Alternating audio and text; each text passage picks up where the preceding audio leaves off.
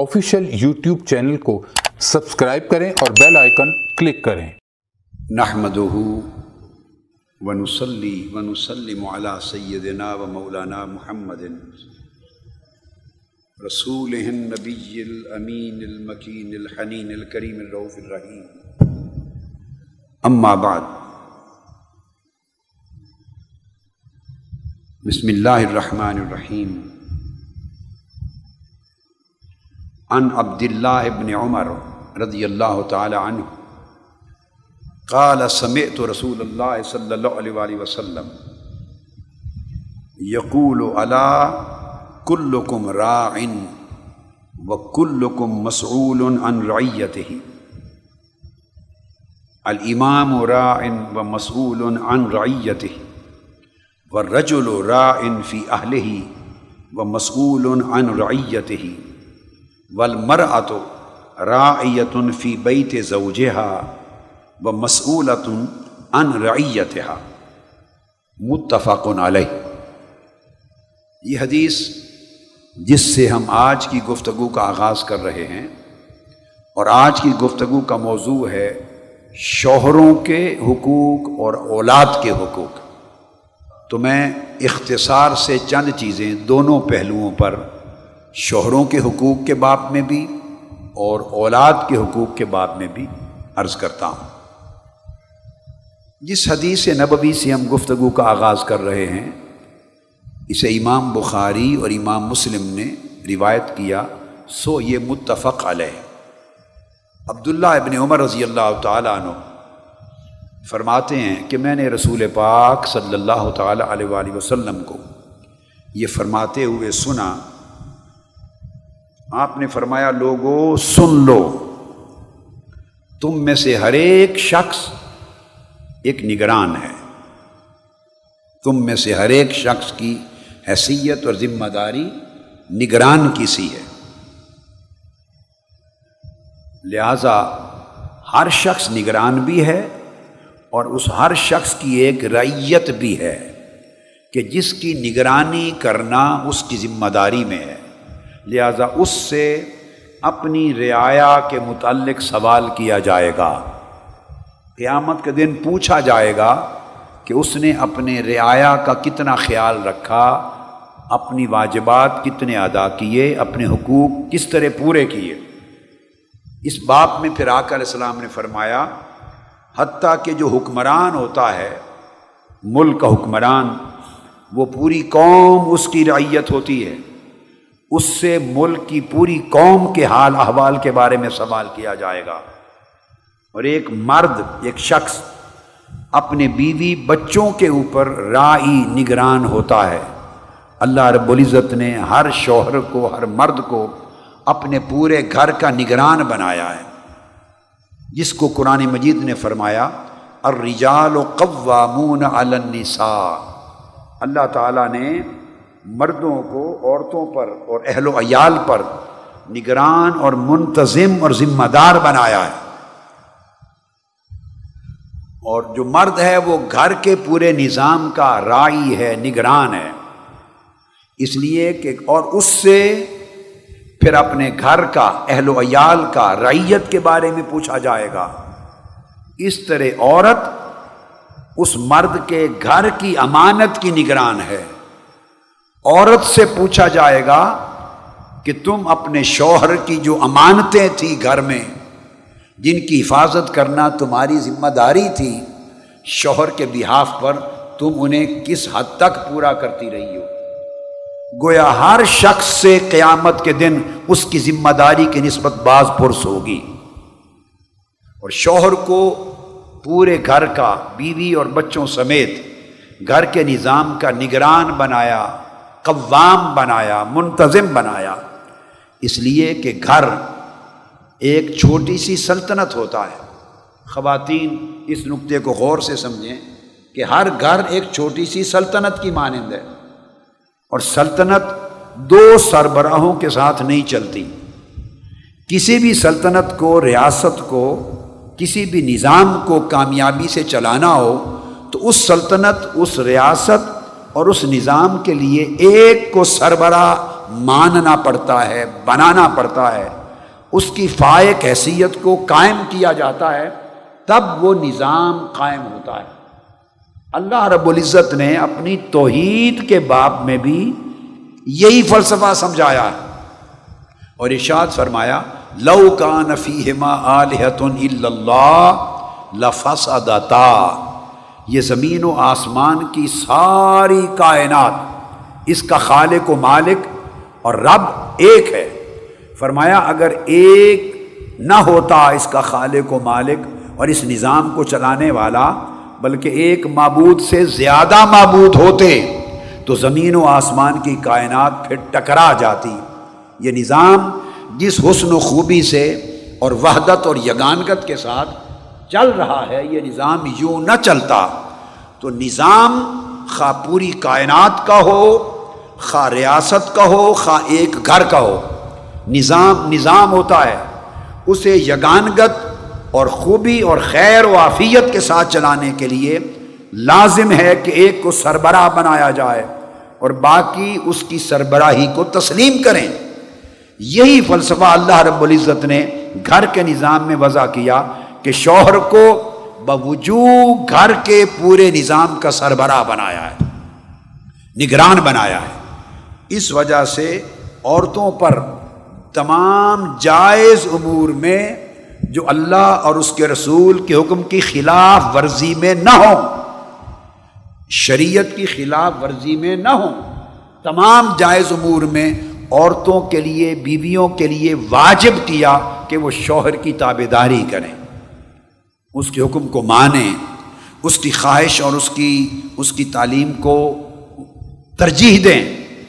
صرف اس وقت اطاعت نہ کرنا جائز ہے بیوی کا، جب شوہر شریعت کے خلاف کوئی حکم دے، قرآن و سنت کے خلاف کوئی حکم دے، اللہ رسول کے احکام اور فرامین کے خلاف کوئی کام کرنے کو کہے، اس وقت بیوی پر اس کی اطاعت واجب نہیں، کیونکہ قاعدہ ہے لا طاعت مخلوق فی معصیت الخالق ان نمت فی المعروف۔ اللہ کی معصیت اور گناہ کے معاملے میں کسی شخص کی اطاعت نہیں کی جاتی۔ اطاعت صرف ان امور میں ہوتی ہے جو امور اللہ رسول کے احکام کے مطابق۔ یہ شرط ہے۔ اب اللہ رب العزت نے یہ فرمایا کہ دنیا پوری دنیا متا ہے۔ پوری دنیا ایک سامان زندگی ہے اور اس سامان زندگی میں بہترین متا سب سے اعلیٰ وہ المر الصالحہ ہے۔ نیک اور صالح بیوی۔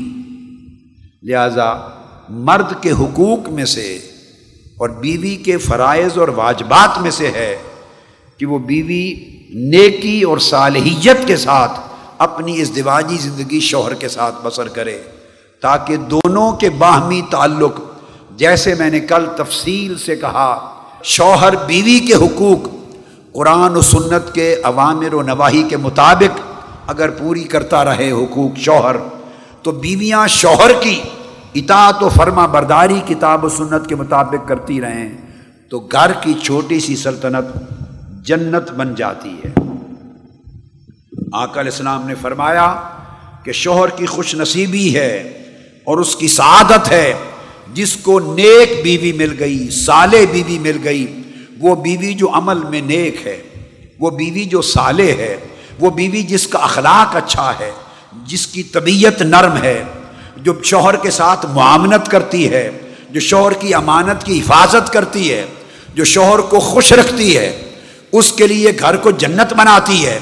یہ سعادت ہے اس مرد کی اور فرمایا یہ بدبختی ہوگی اس شوہر کے لیے کہ جسے بد مزاج اور بری بیوی مل گئی کہ جو شوہر کے گھر میں داخل ہوتے ہی ایک دنگا فساد قائم کر دے اور گھر کے پورے ماحول کو پراگندہ کر دے اور ہر وقت لڑائی جھگڑا کرے اور شوہر کی فرما برداری کو دل و جان اور ذہن سے تسلیم نہ کرے اور وہ سربراہی جو اللہ اور اس کے رسول نے اس کو دی ہے، گھر کی سلطنت پر اس کا انکار کرے تو پھر گھر میں فساد ہوگا کہ وہ بیوی المر اتسو بری بیوی ہے، جس کی وجہ سے گھر جہنم بن جاتا ہے۔ یہی وجہ ہے کہ حضرت صوبان روایت فرماتے ہیں کہ آقا علیہ السلاۃ والسلام سے عرض کیا، یا رسول اللہ ای المال نتاخص ہم کون سا مال حاصل کریں؟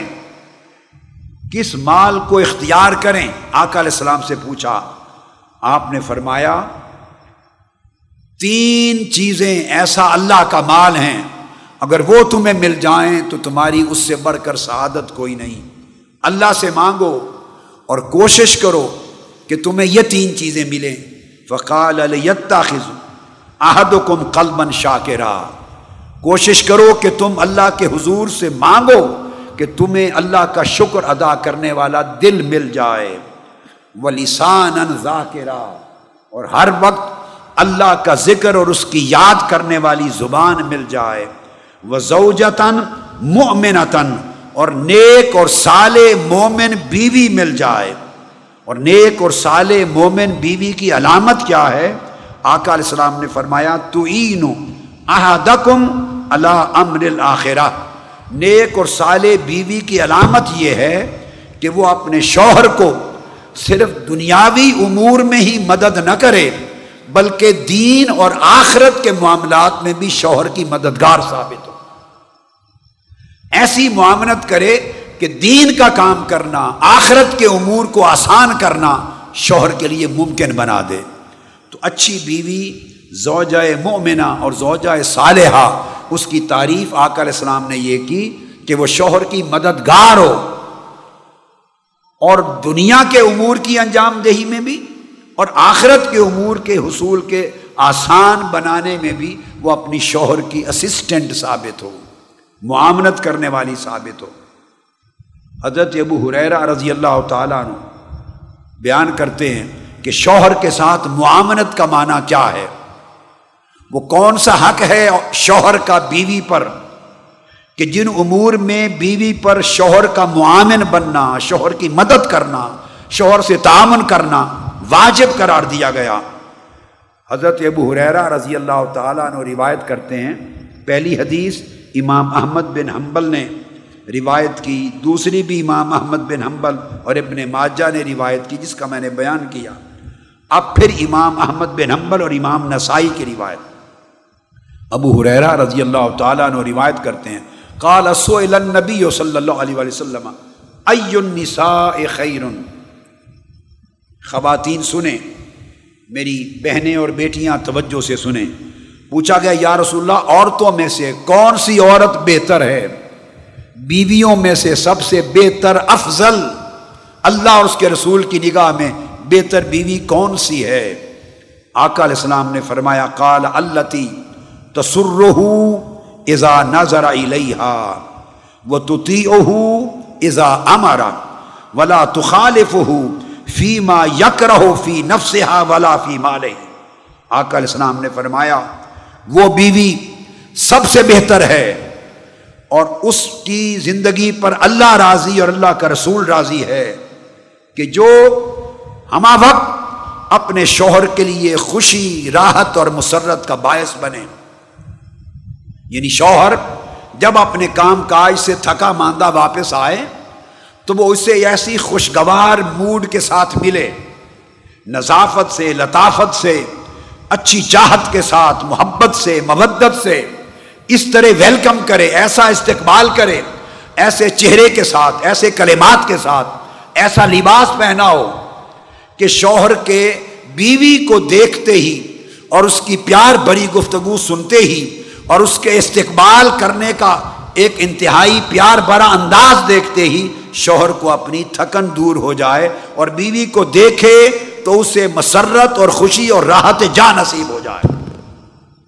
جو بیوی اپنے طور طریقے سے، اپنی بول چال سے، اپنے لباس سے، حتیٰ کہ اپنی زیب و زینت سے، اپنی گفتگو سے، اپنی محبت سے، اپنی مودت سے، اپنی خدمت سے اپنی وفاداری سے، اپنی تابے داری سے جو بیوی شوہر کو فرحت اور راحت اور مسرت اور سکون نہیں دیتی، آقا علیہ السلام کے ہاں اس بیوی کو زوجہ سو کہا کہ وہ بری بیوی ہے اور اللہ کے ہاں رضا اس بیوی کو حاصل ہے جس سے شوہر اپنی تھکاوٹ کو دور کر لے۔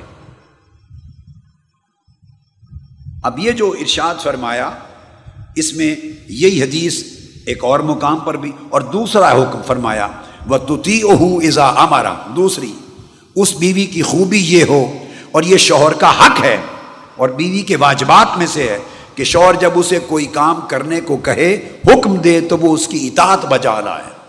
سرکشی نہ کرے، نافرمانی نہ کرے، بغاوت نہ کرے، ٹکرائے نہیں، چونکہ ایک نظام سلطنت ہے گھر کا۔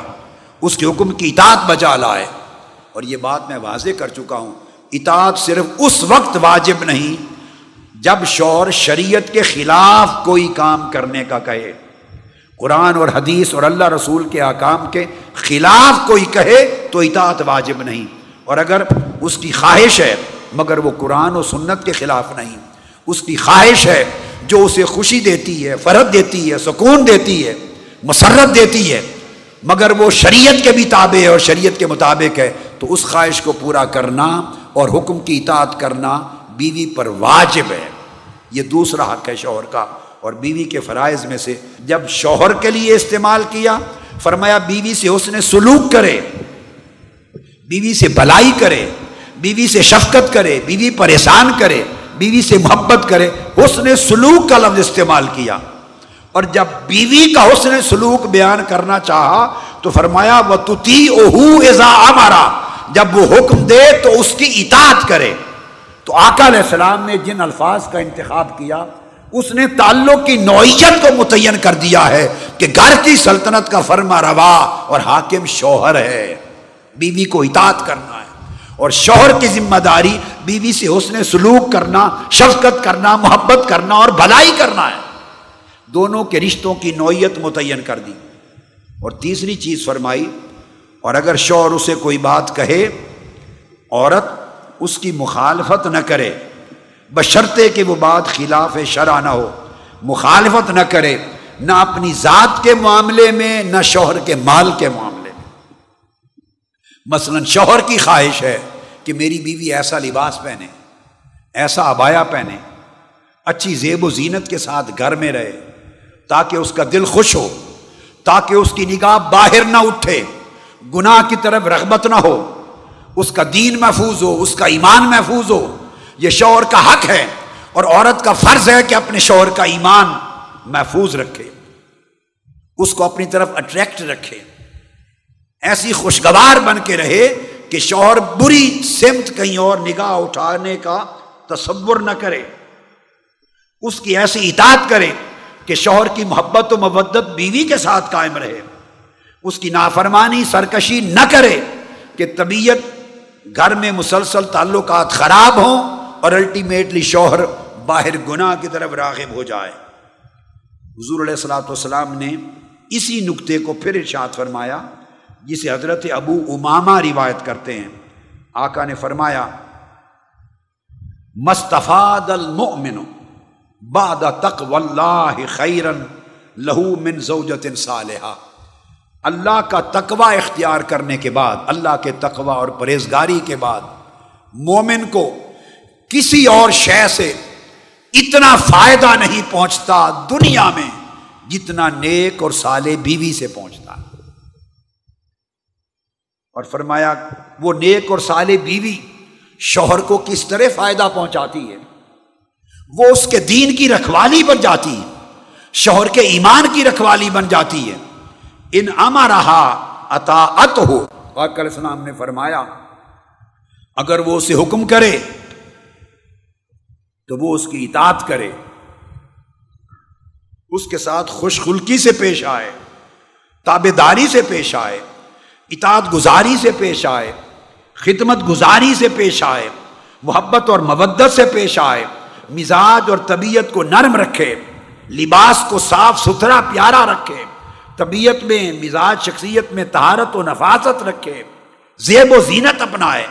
یہ سارے حقوق عورت کے ہیں، مگر شوہر کے لیے۔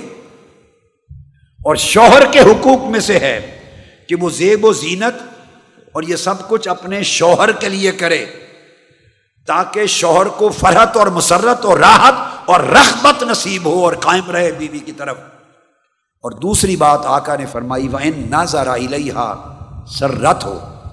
اس طرح بن سنور کے رہے گھر میں، شوہر کے لیے، کہ شوہر جب بیوی کو دیکھے، تو اس کے دل میں فرحت و مسرت پیدا ہو جائے۔ اس کا دل اس کو دیکھنے کو کرے، اس کی قربت کو کرے، اس سے دوستی کو کرے۔ اور پھر اس کی طبیعت میں بھول کر بھی یہ خیال نہ آئے کہ وہ بدی کی طرف باہر کہیں اور نگاہ اٹھائے۔ اور چوتھی چیز آقا نے شاد فرمائی وہ اقسم علیہ ابر رت ہو، بیوی شور کی اتنی وفادار ہو، اتنی وفادار اور تابے دار ہو کہ اگر وہ اپنی بیوی کے اعتماد اور بھروسے پر قسم کھا لے شوہر، تو بیوی ہر صورت شوہر کی قسم پوری کر کے دکھائے۔ وہ انخواب انہا نسحت حفی نفسہا و مال ہی اور اگر شوہر کہیں چلا جائے، تو بیوی اس کی عدم موجودگی میں اپنی جان اور عزت و آبرو کی بھی حفاظت کرے اور شوہر کے مال کی بھی حفاظت کرے۔ شوہر کے حقوق میں کہیں خیانت نہ کرے۔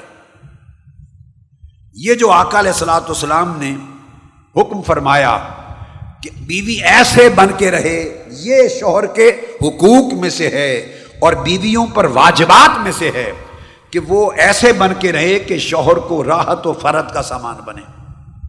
ہماری سوسائٹی کی بہنیں، بیٹیاں، خواتین، توجہ سے سنیں کہ ہمارے یہاں بدقسمتی سے چونکہ معاشرے میں دین نہیں رہا، ماں باپ تک اپنی اولاد کو دین کی تعلیم دینے سے قاصر ہو گئے۔ سوسائٹی بے دینی اور کفر کی آماج گاہ بن گیا ہے۔ لہذا بچیاں، خاص طور پر تحریک منہاج القرآن کے وابستگان منہاج القرآن کی بیٹیاں، منہاج القرآن کی طالبات، منہاج القرآن ویمن لیگ کی کارکنان، بیٹیاں، بہنیں اور آپ سب رفقا کی بیٹیاں اور بہنیں اور امت محمدی کے ہر گھرانے کی بیٹیاں، بطور خاص میرا پیغام سنیں کہ بننا، سمرنا، خوبصورت لباس کا پہننا اور زیب و زینت، یہ سب کچھ حق ہے بیوی کا، مگر یاد رکھ لیں فقط اپنے شوہر کے لیے۔ بدقسمتی سے ہماری سوسائٹی کے حالات یہ ہیں کہ شوہر کے ساتھ گھر میں جھگڑا ہوتا ہے، فساد ہوتا ہے، نافرمانی ہوتی ہے، سرکشی ہوتی ہے۔ اور گھر میں میں نے بہت گھرانوں میں دیکھا ہے، بعض اوقات بڑے گندے لباس کے ساتھ بیویاں پھرتی رہتی ہیں۔ جس لباس سے کچن کی صفائی کی، کام کاج کیا، گھر بار کا کام کیا، گھر میں نظافت کا، لطافت کا، لباس کا، زیب و زینت کا خیال نہیں کرتی۔ جب گھر سے باہر جانے کا وقت آتا ہے تو میک اپ کرتی ہیں۔ میک اپ کرتی ہیں۔ لباس بھی شاندار پہنتی ہیں۔ اور ابائے پہننے والی ابائے بھی بہترین پہنتی ہیں۔ اور ٹائٹ قسم کے لباس پہنتی ہیں۔ تو باہر جاتے ہوئے یہ زیب و زینت میں معاشرے کی بیٹیوں سے پوچھتا ہوں، کس کے لیے؟ کس کے لیے؟ یہ زیب و زینت اللہ رسول نے حلال کی تھی آپ کے لیے، فقط شوہر کے لیے۔ جس کے لیے حلال کی تھی، اسے تو یہ مہیا نہ کی۔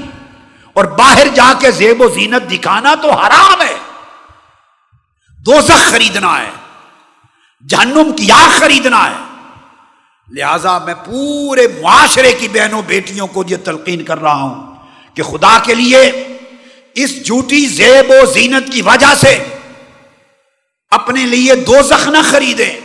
اور جو منہاج القرآن کی بیٹیاں ویمن لی کی بیٹیاں طالبات وہ اپنی زندگیوں کو اس طرح سنواریں کہ ان کے لیے خواب و مشن کا کام کر رہی ہیں، خواب و تنظیمات میں کام کر رہی ہیں۔ ان کے لیے طریقہ ہونا چاہیے کہ اپنی خوبصورتی کو محفوظ رکھیں شوہروں کے لیے۔ اپنی زیب و زینت کو محفوظ رکھیں شوہروں کے لیے۔ اور جب باہر جائیں تو ابائے ٹائٹ نہ سلوائیں، لباس ٹائٹ نہ سلوائیں۔ کہ جسم کے اعضا کا اندازہ ہو سکے یہ حرام ہے، یہ دوزک کی خریداری ہے۔ اب آج کل نوجوان بچیوں میں رجحان ہو گیا آئی بروز کی پلکنگ کروانے کا۔ صحیح بخاری اور صحیح مسلم میں آقا علیہ السلام نے آئی بروز کی پلکنگ کو حرام قرار دیا اور فرمایا اللہ کی لانت ہے ان پر جو پلکنگ کرواتی ہیں آئی بروز کی۔ ہم کس طرف چل پڑے؟ جس گھر کا دیکھو گھر برباد ہوا پڑا ہے۔ جدھر نگاہ اٹھاؤ، ماں باپ گنگے بن گئے ہیں۔ بے زمیر ہو کے دیکھتے ہیں۔ گنگے ان کی آنکھوں کے سامنے بیٹیاں غلط روش اپنا رہی ہیں۔ مگر انہیں توفیق نہیں کہ وہ رائے راست پر اچھی تربیت کر سکیں۔ بیٹیوں کو کہہ سکیں کہ پلکنگ، آقا علیہ السلام نے بخاری مسلم کی متوقع فرمایا، اللہ کی لانت ہے پلکنگ کروانے والوں پر۔ اللہ کی لانت ہے پلکنگ کروانے والے۔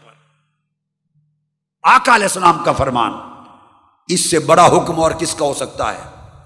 زیب و زینت شریعت کے دائرے میں ہونی چاہیے، لباس شریفانہ ہونا چاہیے، نہ ابائے تنگ ہوں، نہ لباس تنگ ہوں، اور جو حجاب وغیرہ ہیں، وہ چھوٹے نہ ہوں اسکار بڑے سائز کے ہوں، جن سے سینا بھی ڈھپے۔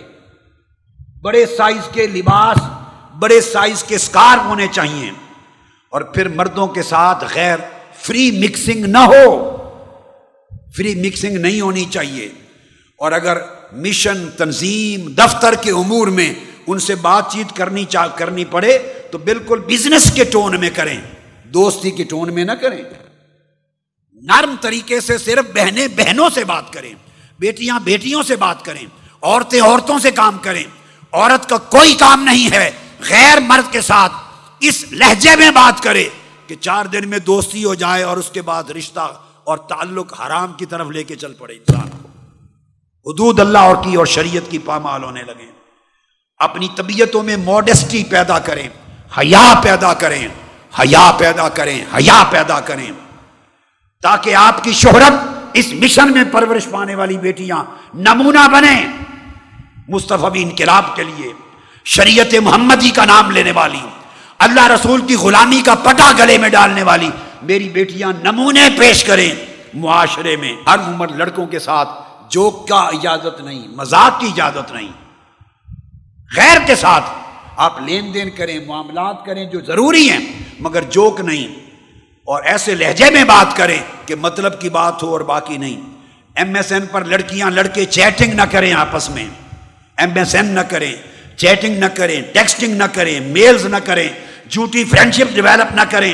ایسے کانٹیکٹ الٹیمیٹلی غلط تعلقات پہ استوار ہوتے ہیں۔ میرے پاس بی سی او کیس آتے ہیں۔ پہلے لڑکیاں اور لڑکے آپس میں چیٹنگ کے ذریعے تعلق بناتے ہیں، پھر وہ وعدہ وعید شروع ہو جاتے ہیں شادی کے، پھر وہ لڑکا مکر جاتا ہے۔ اور ابھی چند دن پہلے کی بات ہے، برطانیہ میں برمنگم میں لڑکی والے وہ شکایت لے کے لڑکے کی میرے پاس آ گئے کہ وعدہ کر کے پھر گیا ہے۔ میں نے کہا، ظلم کیوں کیا آپ نے؟ یہ راستے کھولے کیوں؟ جب ایسا کرو گے تو انجام ایسا ہوگا۔ لہذا صرف جو واجب ہے آپ کا بیٹیاں، وہ تعلق رکھیں۔ اور ہمیشہ پردے کا، حجاب کا موڈیسٹی کا، حیا کا پورا ایک سٹینڈرڈ مینٹین ہونا چاہیے۔ مرکز بھی اس کی تعلیم دے۔ ویمن لیگ تعلیم دے، یوتھ لیگ اس پر عمل کروائے، ایم ایس ایم عمل کروائے، مشن کی تنظیمات کروائیں آپ مشن کے باپ ہیں۔ آپ اس معاشرے کے باپ ہیں۔ آپ نے نمونہ دینا ہے۔ یہ سب زیب و زینت کاری بچیوں کے لیے جائز نہیں، چونکہ اس کا شوہر کوئی نہیں۔ یہ شادی کے بعد کی باتیں ہیں اور ان کے حقدار تمہارے شوہر ہیں۔ پھر اللہ پاک آپ کے جنت میں بھی زیب و زینت عطا کرے گا۔ اور اپنا کردار، اپنا کریکٹر، اپنی ریپوٹیشن، اپنی شہرت ایسی قائم کرے معاشرے میں کہ جو دیکھے وہ کہے، واہ، منہاج القرآن نے کیا تربیت کی ہے۔ نمونہ بنے تقوا کا نمونہ بنے۔ اور اسی طرح میری بہنیں، بیٹیاں گھروں میں شوہروں کے لیے معامنت کا نمونہ، خوش مزاجی کا نمونہ نرم دلی کا نمونہ تابے داری کا نمونہ، وفاداری کا نمونہ، اور ایسا نمونہ بنے کہ ان کے شوہر کے دین اور حفاظت کی، اور ایمان کی حفاظت کی گویا ذمہ داری بیوی کے پاس اللہ نے لگا دی۔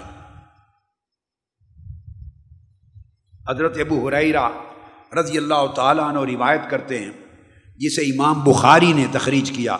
آقا علیہ السلام نے فرمایا، حق یہاں تک ہے شوہر کا، ہم سرے سے معاشرے میں کوئی کسی کے حقوق کی پرواہ نہیں کر رہا۔ جہاں شوہر بیویوں کے حقوق سے بے پرواہ ہو گئے، بیویاں شوہروں کے حقوق سے بے پرواہ ہو گئیں۔ والدین اولاد کے حقوق سے بے پرواہ ہو گئے۔ اولاد والدین کے حقوق سے بے پرواہ ہو گئی۔ ہر بڑا چھوٹوں کے حقوق سے بے پرواہ ہو گیا۔ اور ہر چھوٹا بڑوں کے حقوق سے بے پرواہ ہو گیا۔ پورا معاشرہ ایک جنگل بن گیا ہے اور ہم حیوانوں کی سی زندگی بسر کر رہے ہیں۔ ہمیں پلٹ کر اس راستے پر اپنی ذاتی نجی زندگیوں میں آنا ہوگا، جس کی تعلیم اور جس کی روشنی آقا علیہ السلام نے دکھائی ہے۔ آقا علیہ السلام نے یہاں تک فرمایا، شوہروں کے حقوق کے باب اور بیوی کے واجبات میں۔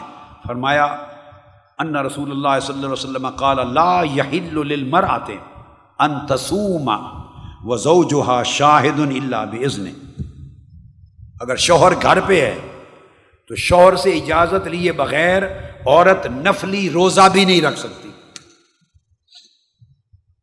آقا علیہ السلام نے فرمایا، نفلی روزہ بھی حلال نہیں ہے عورت کے لیے۔ اللہ نے اپنی نفلی عبادت سے روک دیا۔ اب اس کے بعد آپ کیا اور مانگتے ہیں؟ فرمایا، میری نفلی عبادت روزہ رکھنا، نفلی۔ فرض کی بات نہیں ہو رہی۔ نفلی روزہ پیر کا روزہ ہوتا ہے، جمعرات کا روزہ ہے۔ تیرہ، چودہ، پندرہ، ہر چاند کے ماہ کا یہ مصنون روزے ہیں، نفلی روزے ہیں۔ شوہر گھر پہ ہو تو بیوی روزے رکھنا چاہے تو شوہر سے اجازت لے۔ شوہر یس کرے تو روزے رکھے۔ نفلی عبادت سے منع کر دیا، نفلی روزے سے منع کر دیا۔ دونوں طرف آکل السلاۃ والسلام کی بارگاہ میں ایک صحابیہ حاضر ہوئی۔ عورت۔ اس کی تازہ تازہ شادی ہوئی تھی۔ آقا علیہ السلام نے پوچھا، تمہارا شوہر کیسا ہے؟ عرض کیا، یا رسول اللہ اللہ کا شکر ہے، بڑا نیک اور صالح اور عبادت گزار شوہر اللہ نے عطا کیا۔ ہر روز روزہ رکھتا ہے اور ہر رات جب رات شروع ہوتی ہے تو نوافل پڑھتا ہے، صبح تک پوری رات قیام لیل کرتا ہے۔ آقا علیہ السلاۃ والسلام اس عورت کی اس تعریف کے کلمات میں اصل شکوہ سمجھ گئے۔ اس کے شوہر کو بلایا اور منع کر دیا۔ فرمایا لنفس کا علیہ کا حق کن ولی عینئی کا علیہ کا حق کن ولی زوجت کا علیہ کا حق کن فرمایا، تیری جان کا تجھ پر حق ہے، تمہاری آنکھوں کا تجھ پر حق ہے، تمہارے جسم اور صحت کا تم پر حق ہے، تمہاری بیوی کا تم پر حق ہے۔ تو وہ جو قیام لیل ہر رات کرتا تھا، آقا نے اس سے منع فرما دیا۔ اور اپنا نمونہ دیا۔ جب ایک برکتوں والی رات میں نفلی عبادت کا جی چاہا اور سید عائشہ صدیقہ رضی اللہ تعالیٰ عنہ کی رات تھی، ان کی باری تھی، آقا نے حضرت عائشہ صدیقہ سے اجازت مانگی کہ عائشہ اجازت دیتی ہو، آج میں عبادت کر لوں۔ تو آقا علیہ السلام نے جب اپنے اسوائے مبارکہ سے شوہر کو پابند کیا کہ عورت کا حق نفلی عبادت بھی پامال نہیں کر سکتی۔ اسی طرح عورت کو پابند کیا کہ عورت نفلی عبادت کے نام پر شور کے حق کو پامال نہیں کر سکتی۔ روزہ رکھنا چاہے، رات آئے اور قیام اللیل پہ کھڑی ہو جائے نفلوں پر اور مرد ناراض ہے، اس کا قیام لیل قبول نہیں کیا جائے گا۔ رد کر دیے جائیں گے وہ نفل۔ نفلی روزے رد کر دیے جائیں گے۔ اور لفظ دیکھیں فرمایا، لا یحلو للمرأت ان تسوم عورت کے لیے حلال نہیں ہے۔ وہ اس کا نفلی روزہ قبول نہیں ہوگا۔ کہ شور گھر میں ہے، اس کی اجازت کے بغیر کر لے۔ ولا تازہ نفی بے تہی اللہ بیز نے اسی طرح اس کے لیے حلال نہیں کہ کسی شخص کو گھر میں آنے دے بغیر شوہر کی اجازت کے۔ اور جس کو شوہر پسند نہیں کرتا، عورت کا حق نہیں کہ اس شخص کو گھر میں آنے دے۔ وہ ماں ان فقت من نفقت ان غیر امر ہی ان یو ادا الیہ شطر صحیح بخاری کی روایت۔ اور اگر عورت نے شوہر کی اجازت کے بغیر اللہ کی راہ میں خرچ کیا، صدقہ اور خیرات کیا، تو اس کا بھی آدھا ثواب شوہر کو جائے گا۔ اس سے مراد وہ پیسہ ہے جو مرد نے دیا تھا شوہر نے بیوی کو۔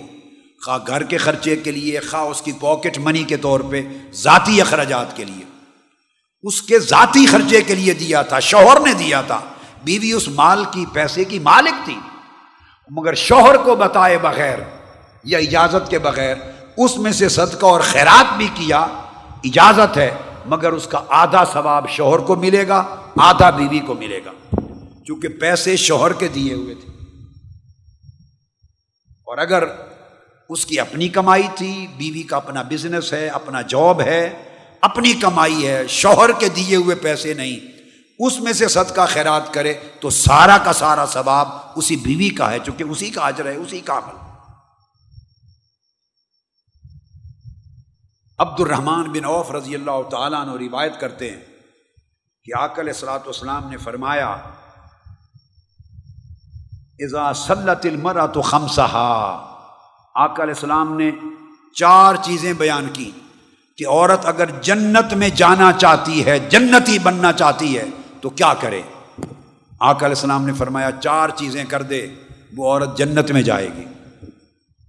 میری بہنیں، بیٹیاں، اس معاشرے کی خواتین سنیں آکل السلام نے فرمایا، چار کام کر دے عورت۔ ایک بیوی چار کام کرتی رہے عمر پر، وہ جنت میں جائے گی۔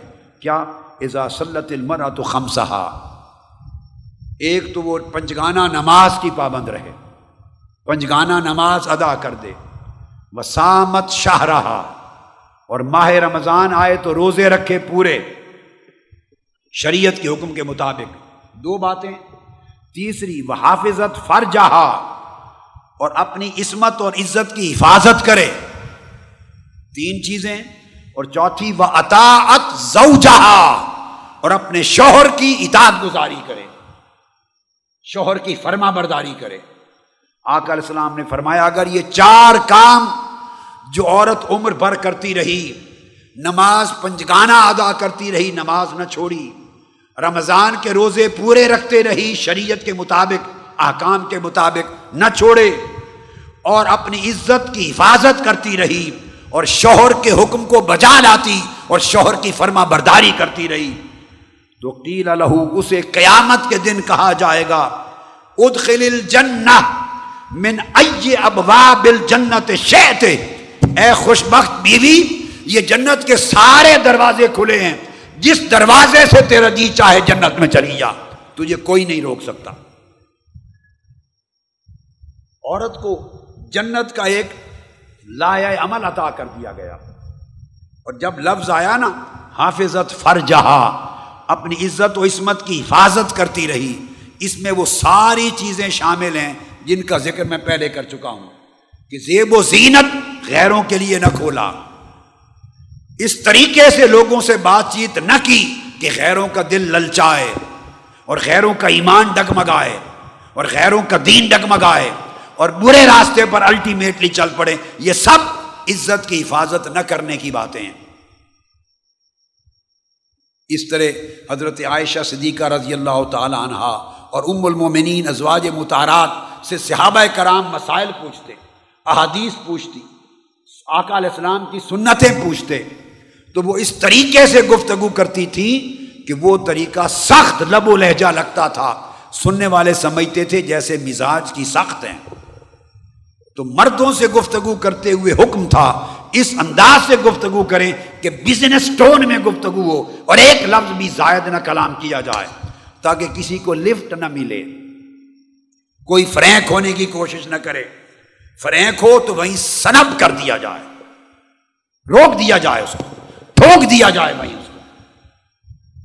میں توقع کرتا ہوں کہ مشن کی بیٹیاں یہ نمونہ پیش کر کے اپنی زندگی میں دکھائیں گی۔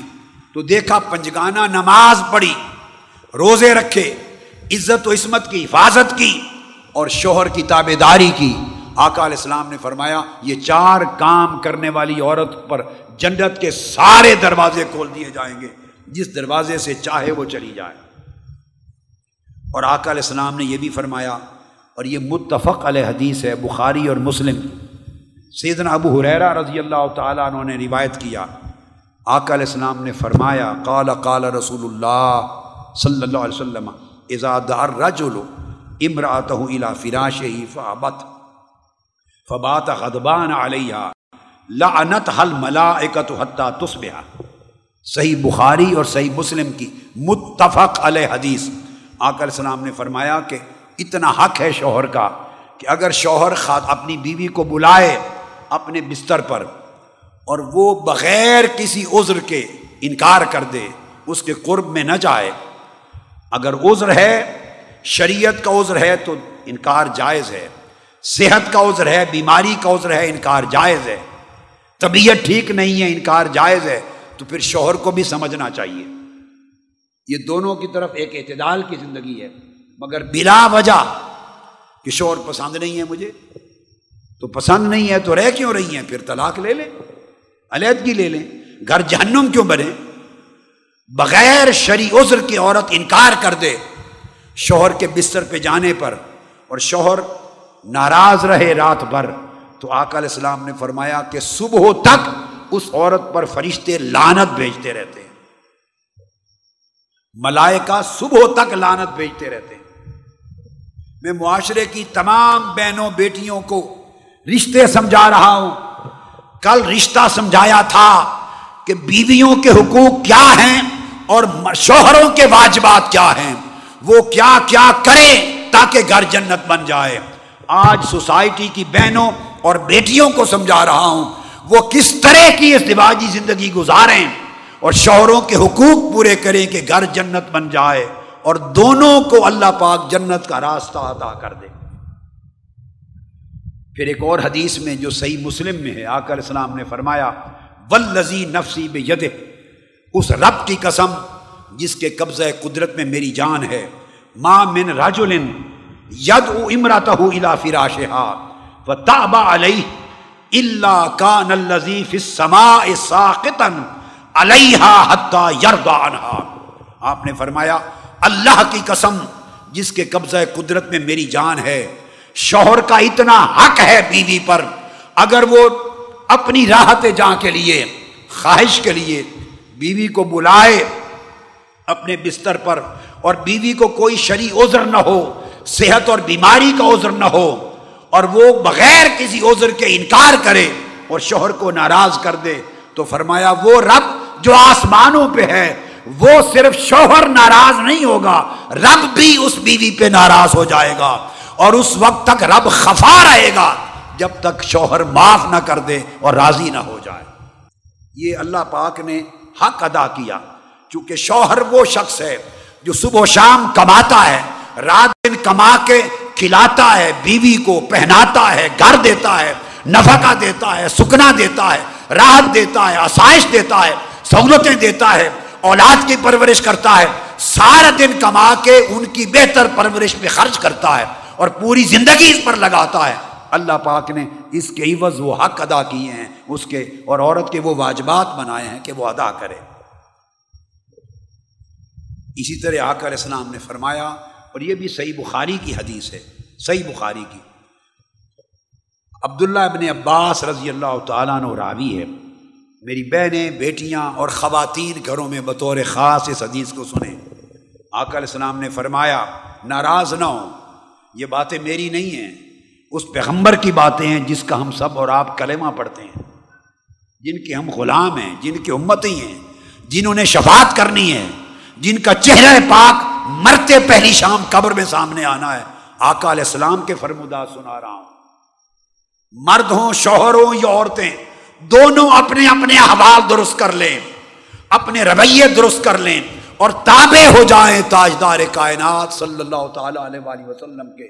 اس سے آپ سب کے گھر جنت بن جائیں گے۔ آقا نے فرمایا صلی اللہ علیہ وسلم اری تنارا فیضا اکثر النساء۔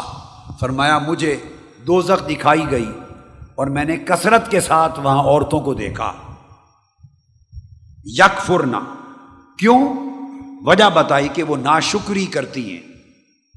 صحابہ کرام نے پوچھا قیلا یک فرن بلّہ یا رسول اللہ، کیا اللہ کی ناشکری کرتی ہیں؟ آقا علیہ السلام نے فرمایا، نہیں۔ اللہ کی ناشکری کی وجہ سے نہیں۔ اللہ کی ناشکری تو مرد بھی اتنی کرتے ہوں گے جتنی عورتیں کرتی ہیں۔ شوہر بھی اتنی کرتے ہوں گے جتنی بیویاں کرتی ہیں۔ مردوں بیویوں میں فرق نہیں ہے مزاجوں، طبیعتوں میں۔ نہیں، وہ شوہروں کی ناشکری کرتے ہیں۔ اس وجہ سے کالا یکفر نل عشیر اپنے شوہروں کی ناشکری کرتی ہیں۔ وہ یکفر نل احسان اور شوہروں کے احسان پر ناشکری کرتی ہیں۔ اور آقا علیہ السلام نے فرمایا، لو احسن تھا الا اہدا ہن دہرا ثمرات من کا شیا قالت، ما رائی تو من کا خیرن قط. اس عادت نے انہیں دوزخ میں جا پہنچایا کہ اگر ساری زندگی شوہر ان کی ساری باتیں مانتا رہے، جو مانگیں ان کی ہر مراد پوری کرتا رہے، لباس لا کے دیتا رہے، کھانا پینا دیتا رہے خوش خلکی کرتا رہے، بلائی کرتا رہے، ہر راحت دیتا رہے، ہر سہولت دیتا رہے، ان کی ہر خواہش پوری کرتا رہے۔ مگر ایک دن ان کی خواہش پوری نہیں ہوئی۔ ان کا جو مطلب مراد تھی پورا نہیں ہوا۔ یا شور سے ایک دن کوئی کمزوری خرابی دیکھ لی تو پھر غصے میں آ کے کہتی ہیں کہ میں نے ساری زندگی تمہارے اندر کوئی بلائی دیکھی نہیں۔ ساری زندگی میں نے کیا پایا؟ تو نے مجھے کیا دیا؟ پوری عمر تو نے میری پرواہ نہیں کی۔ وہ ایک ناراضگی میں عمر بھر کے سارے احسانات پہ پانی پھیر دیتی ہیں۔ اور یہ ایک ایسا رویہ ہے کہ بہت کثرت کے ساتھ گھروں میں دیکھا گیا۔ اگر عورتیں اس عادت پہ کنٹرول کر لیں کہ جس سے عمر بھر خیر ملی، محبت ملی، مودت ملی، آسائش ملی، سہولت ملی، پیسہ ملا، عزت ملی، ہر خدمت ملی، اگر دو چار باتیں حسب خواہش آپ کی پوری نہیں بھی ہوئی تو ناشکری نہیں کرنی چاہیے۔ اس پر اللہ رب العزت اتنا راضی ہوتا ہے کہ پھر جنت کا راستہ عطا کرتا ہے۔ یہ وہ بنیادی چیزیں ہیں جو مردوں کے حقوق میں آقا علیہ السلاۃ والسلام نے عطا کی۔ احادیث نبوی میں جگہ جگہ اور حضور علیہ السلاۃ والسلام نے یہاں تک فرما دیا۔ ترمزی میں حدیث ہے، ام سلمہ رضی اللہ تعالیٰ عنہ راوی ہے۔ فرمایا ایما امرات ماتت و زوجہا انہا رادن داخلت الجنہ یہ حدیث حسن ہے۔ امام ترمزی امام ابن ماجہ، ابو یالا ابن ابی شیبہ، حاکم تبرانی بہکی سب نے روایت کی۔ آقا علیہ السلام نے فرمایا، وہ عورت جو اس حال میں مری، جس کی ڈیتھ ہو گئی، وفات پائی، اس حال میں کہ اس کی خدمت گزاری اور وفاداری اور تابے داری سے اس کا شوہر راضی تھا۔ اس کا شوہر راضی تھا۔ اس نے عمر پر اتنی خدمت اور تابے داری، وفاداری سے زندگی گزاری کہ شوہر کو راضی کر کے عورت کی وفات ہوئی۔ آقا نے فرمایا، داخلت الجنہ، وہ عورت جنت میں جائے گی۔ یعنی شوہر کی جو ایسی خدمت ہے، وہ عورت کے لیے جنت کی کا راستہ بن جائے گی۔ جنت کا وسیلہ بن جائے گی۔ یہ وہ بنیادی چیزیں ہیں۔ بنیادی جو خواتین کے لیے لازم ہیں اپنی زندگیوں میں تبدیلی لائیں اور اپنائیں۔ شوہروں کے ان حقوق میں سے ہیں جن کو اللہ اور اللہ کے رسول نے مقرر فرمایا ہے۔ اور بیویوں کے ان واجبات میں سے ہے کہ جن کو کسی قیمت پہ نظر انداز کر کے بھی اللہ رب العزت بیویوں کو خیر عطا نہیں کر سکتا۔ اب یہاں شوہر اور بیوی دونوں کی مشترک کچھ واجبات ہیں ان کی اولاد کے باب میں۔ حقوق ہیں اولاد کے اور میاں بیوی چونکہ اولاد کے والدین ہیں، اب ان کا بھی ذکر چاہتا ہوں کر لوں تاکہ فیملی کا یونٹ مکمل ہو جائے۔ والدین کے بھی حقوق اللہ نے رکھے ہیں۔ ان میں سب سے پہلا آقا علیہ السلاۃ والسلام کی سنن سے ہی میں چونکہ بات کو کر دوں، ابو مساشری رضی اللہ تعالیٰ نے روایت کرتے ہیں۔ فرمایا کہ میرے گھر بیٹا پیدا ہوا بولے دلی غلام۔ فعطی تو بہن نبی صلی اللہ علیہ وسلم، میں اسے لے کے آقا کی بارگاہ میں حاضر ہوا۔ فسم ہو ابراہیم۔ تو آقا علیہ السلام نے اس کا نام ابراہیم رکھا۔ تو سب سے پہلا حق سن لیں، اولاد کا۔ ماں باپ پر سب سے پہلا حق یہ کہ بیٹا ہو یا بیٹی، اس کا نام انبیاء کے ناموں پہ رکھا جائے، اہل بیت اطہار کے ناموں پہ رکھا جائے، صحابہ کرام کے ناموں پہ رکھا جائے، صحابیات کے ناموں پہ رکھا جائے، صالحات کے ناموں پہ رکھا جائے، اولیاء مقربین اور مقربات کے ناموں پر۔ نیک جو ہو گزرے مقرب بندے اور اللہ کی مقرب بندیاں ان کے ناموں پر نام رکھنا آقا علیہ السلام کی سنت ہے اور یہ اولاد کا پہلا حق ہے۔ جب بچہ پیدا ہوتا ہے، اس کے بس میں تو کچھ نہیں، ماں باپ جو نام چاہیں رکھ دیں۔ اور بے شمار بچوں کے نام میں ایسے سنتا ہوں جن کا معنی ہی کوئی نہیں ہوتا۔ سرے سے کوئی معنی ہی نہیں۔ بس ایسے لفظ پسند آیا، رکھ دیا۔ یہ بیکار ناموں سے گریز کریں۔ جب نام چنیں انبیاء کے ناموں میں سے، صحابہ کے ناموں میں سے، اہل بیت کے ناموں سے، اولیاء کے ناموں سے، صالحین کے ناموں میں سے، اور صحابیات کے ناموں سے، صالحات کے ناموں سے، یا ایسا نام ہو جس کا ایک معنی ہو اور برکت والا معنی ہو۔ اگر ان کے ناموں پر نہ بھی ہو، تو ایسا نام رکھیں جو بابرکت مانا جس کے اندر پایا جائے۔ بیکار بے معنی نام نہ رکھا جائے۔ تو ایسے نام بیکار ناموں کا فائدہ نہیں۔ ہمیشہ نام رکھیں۔ انبیاء پر صلحہ پر، صالحات پر سیابیات پر، اور بابرکت بامانا نام رکھیں۔ یہ پہلا حق ہے۔ پھر دوسرا فہن نہ کہو بے تمرتن پھر آقا علیہ السلام السلام نے اس کو گھٹی دی۔ کھجور کے شیرے سے یا کھجور کے جوس سے اس کے منہ میں گھٹی دینا۔ تو بزرگوں سے گھٹی دلوانا۔ یہ بچے کا بیٹے بیٹی کا حق ہے اولاد کا۔ بزرگوں سے گھٹی دلوانا حضرت ابو موسا شریف خود بھی دے سکتے تھے، مگر نہیں، آقا علیہ السلام کی بارگاہ میں لے گئے۔ تو جو بزرگ آپ کو زمانے میں، آپ کی فیملی میں، محلے میں دستیاب ہوں، نیک سال تہجد گزار اللہ والا، تو کسی اللہ والے سے گھٹی دلوانا، یہ آپ کے بچے بیٹے بیٹی کا حق ہے آپ پر۔ ودا لہو بل اور پیدا ہوتے ہی اس کے لیے برکت کی دعا کرنا۔ یہ تیسرا حق ہے بیٹے بیٹی کا کہ ساتھ ہی برکت کی دعا کرنا۔ یہ ان کے حق ہیں۔ پھر آقا علیہ السلاۃ والسلام کا یہ عام معمول تھا۔ مدینہ میں جس کے ہاں بچہ بچی پیدا ہوتا، آقا علیہ السلام کی بارگاہ میں لے آتے، آقا گھٹی بھی دیتے، برکت کی دعا بھی فرماتے۔ اور پھر میں دوبارہ کہہ رہا ہوں، اچھے نام رکھنا، با مانا با برکت نام رکھنا، یہ بچوں کا حق ہے۔ ان والدین سے پوچھا جا، جائے گا جنہوں نے اچھے نام اپنی اولاد کے نہیں رکھے۔ اخیار میں دوسرے مذاہب میں یہ کانسیپٹ نہیں ہے۔ میری بات سمجھیں؟ مگر دین اسلام میں کانسیپٹ ہے۔ جو نام رکھیں، برکت والا نام ہو۔ اور بعض اوقات اس نام کی برکت کا حصہ بھی اولاد کو ملتا ہے۔ اب کیوں یہ اس پہ زور دے رہا ہوں؟ یہ اولاد کا حق ہے۔ مسند امام احمد میں، ابو داود میں، دارمی میں حدیث ابو دردا رضی اللہ تعالیٰ عنہ راوی ہیں۔ آقا علیہ السلام نے فرمایا، سنو، اچھے نام رکھنے پر کیوں زور دے رہا ہوں؟ کہ اولاد کا حق ہے۔ آقا علیہ السلام نے فرمایا ان کم تد اون یوم القیامت اسما کم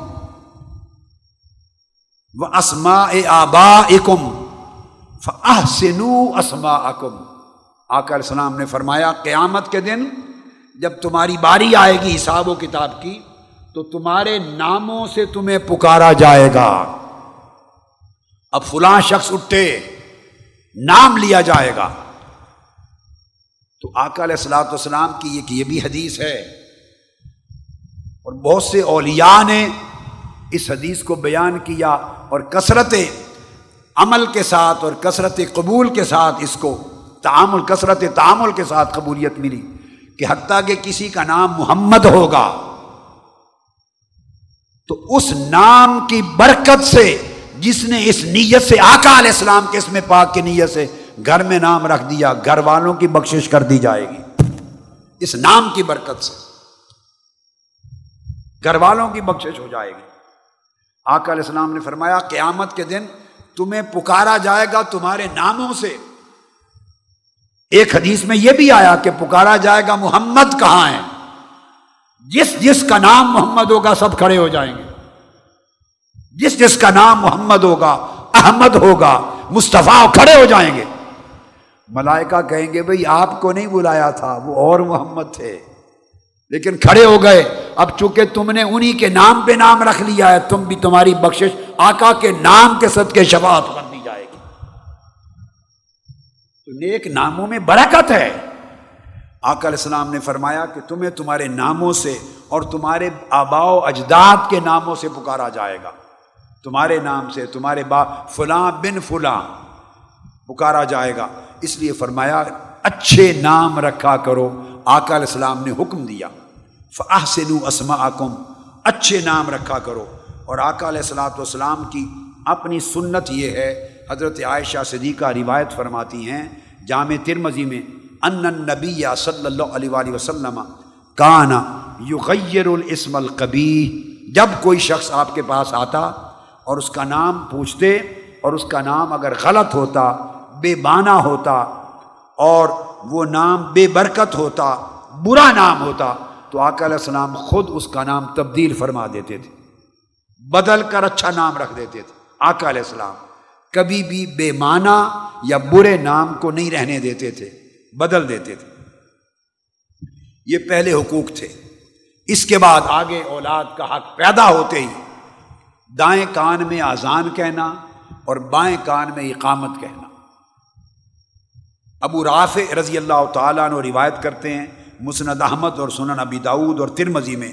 وہ فرماتے ہیں کہ میں نے دیکھا، آقا علیہ السلاۃ والسلام جو ہی حسن مشتبہ امام حسن پیدا ہوئے تو سیدہ کائنات حضرت فاطمت الزہرا رضی اللہ تعالیٰ عنہ ان کے یہاں جو ہی تولد ہوا تو آقا علیہ السلام نے ان کے دائیں کان میں آزان پڑھی۔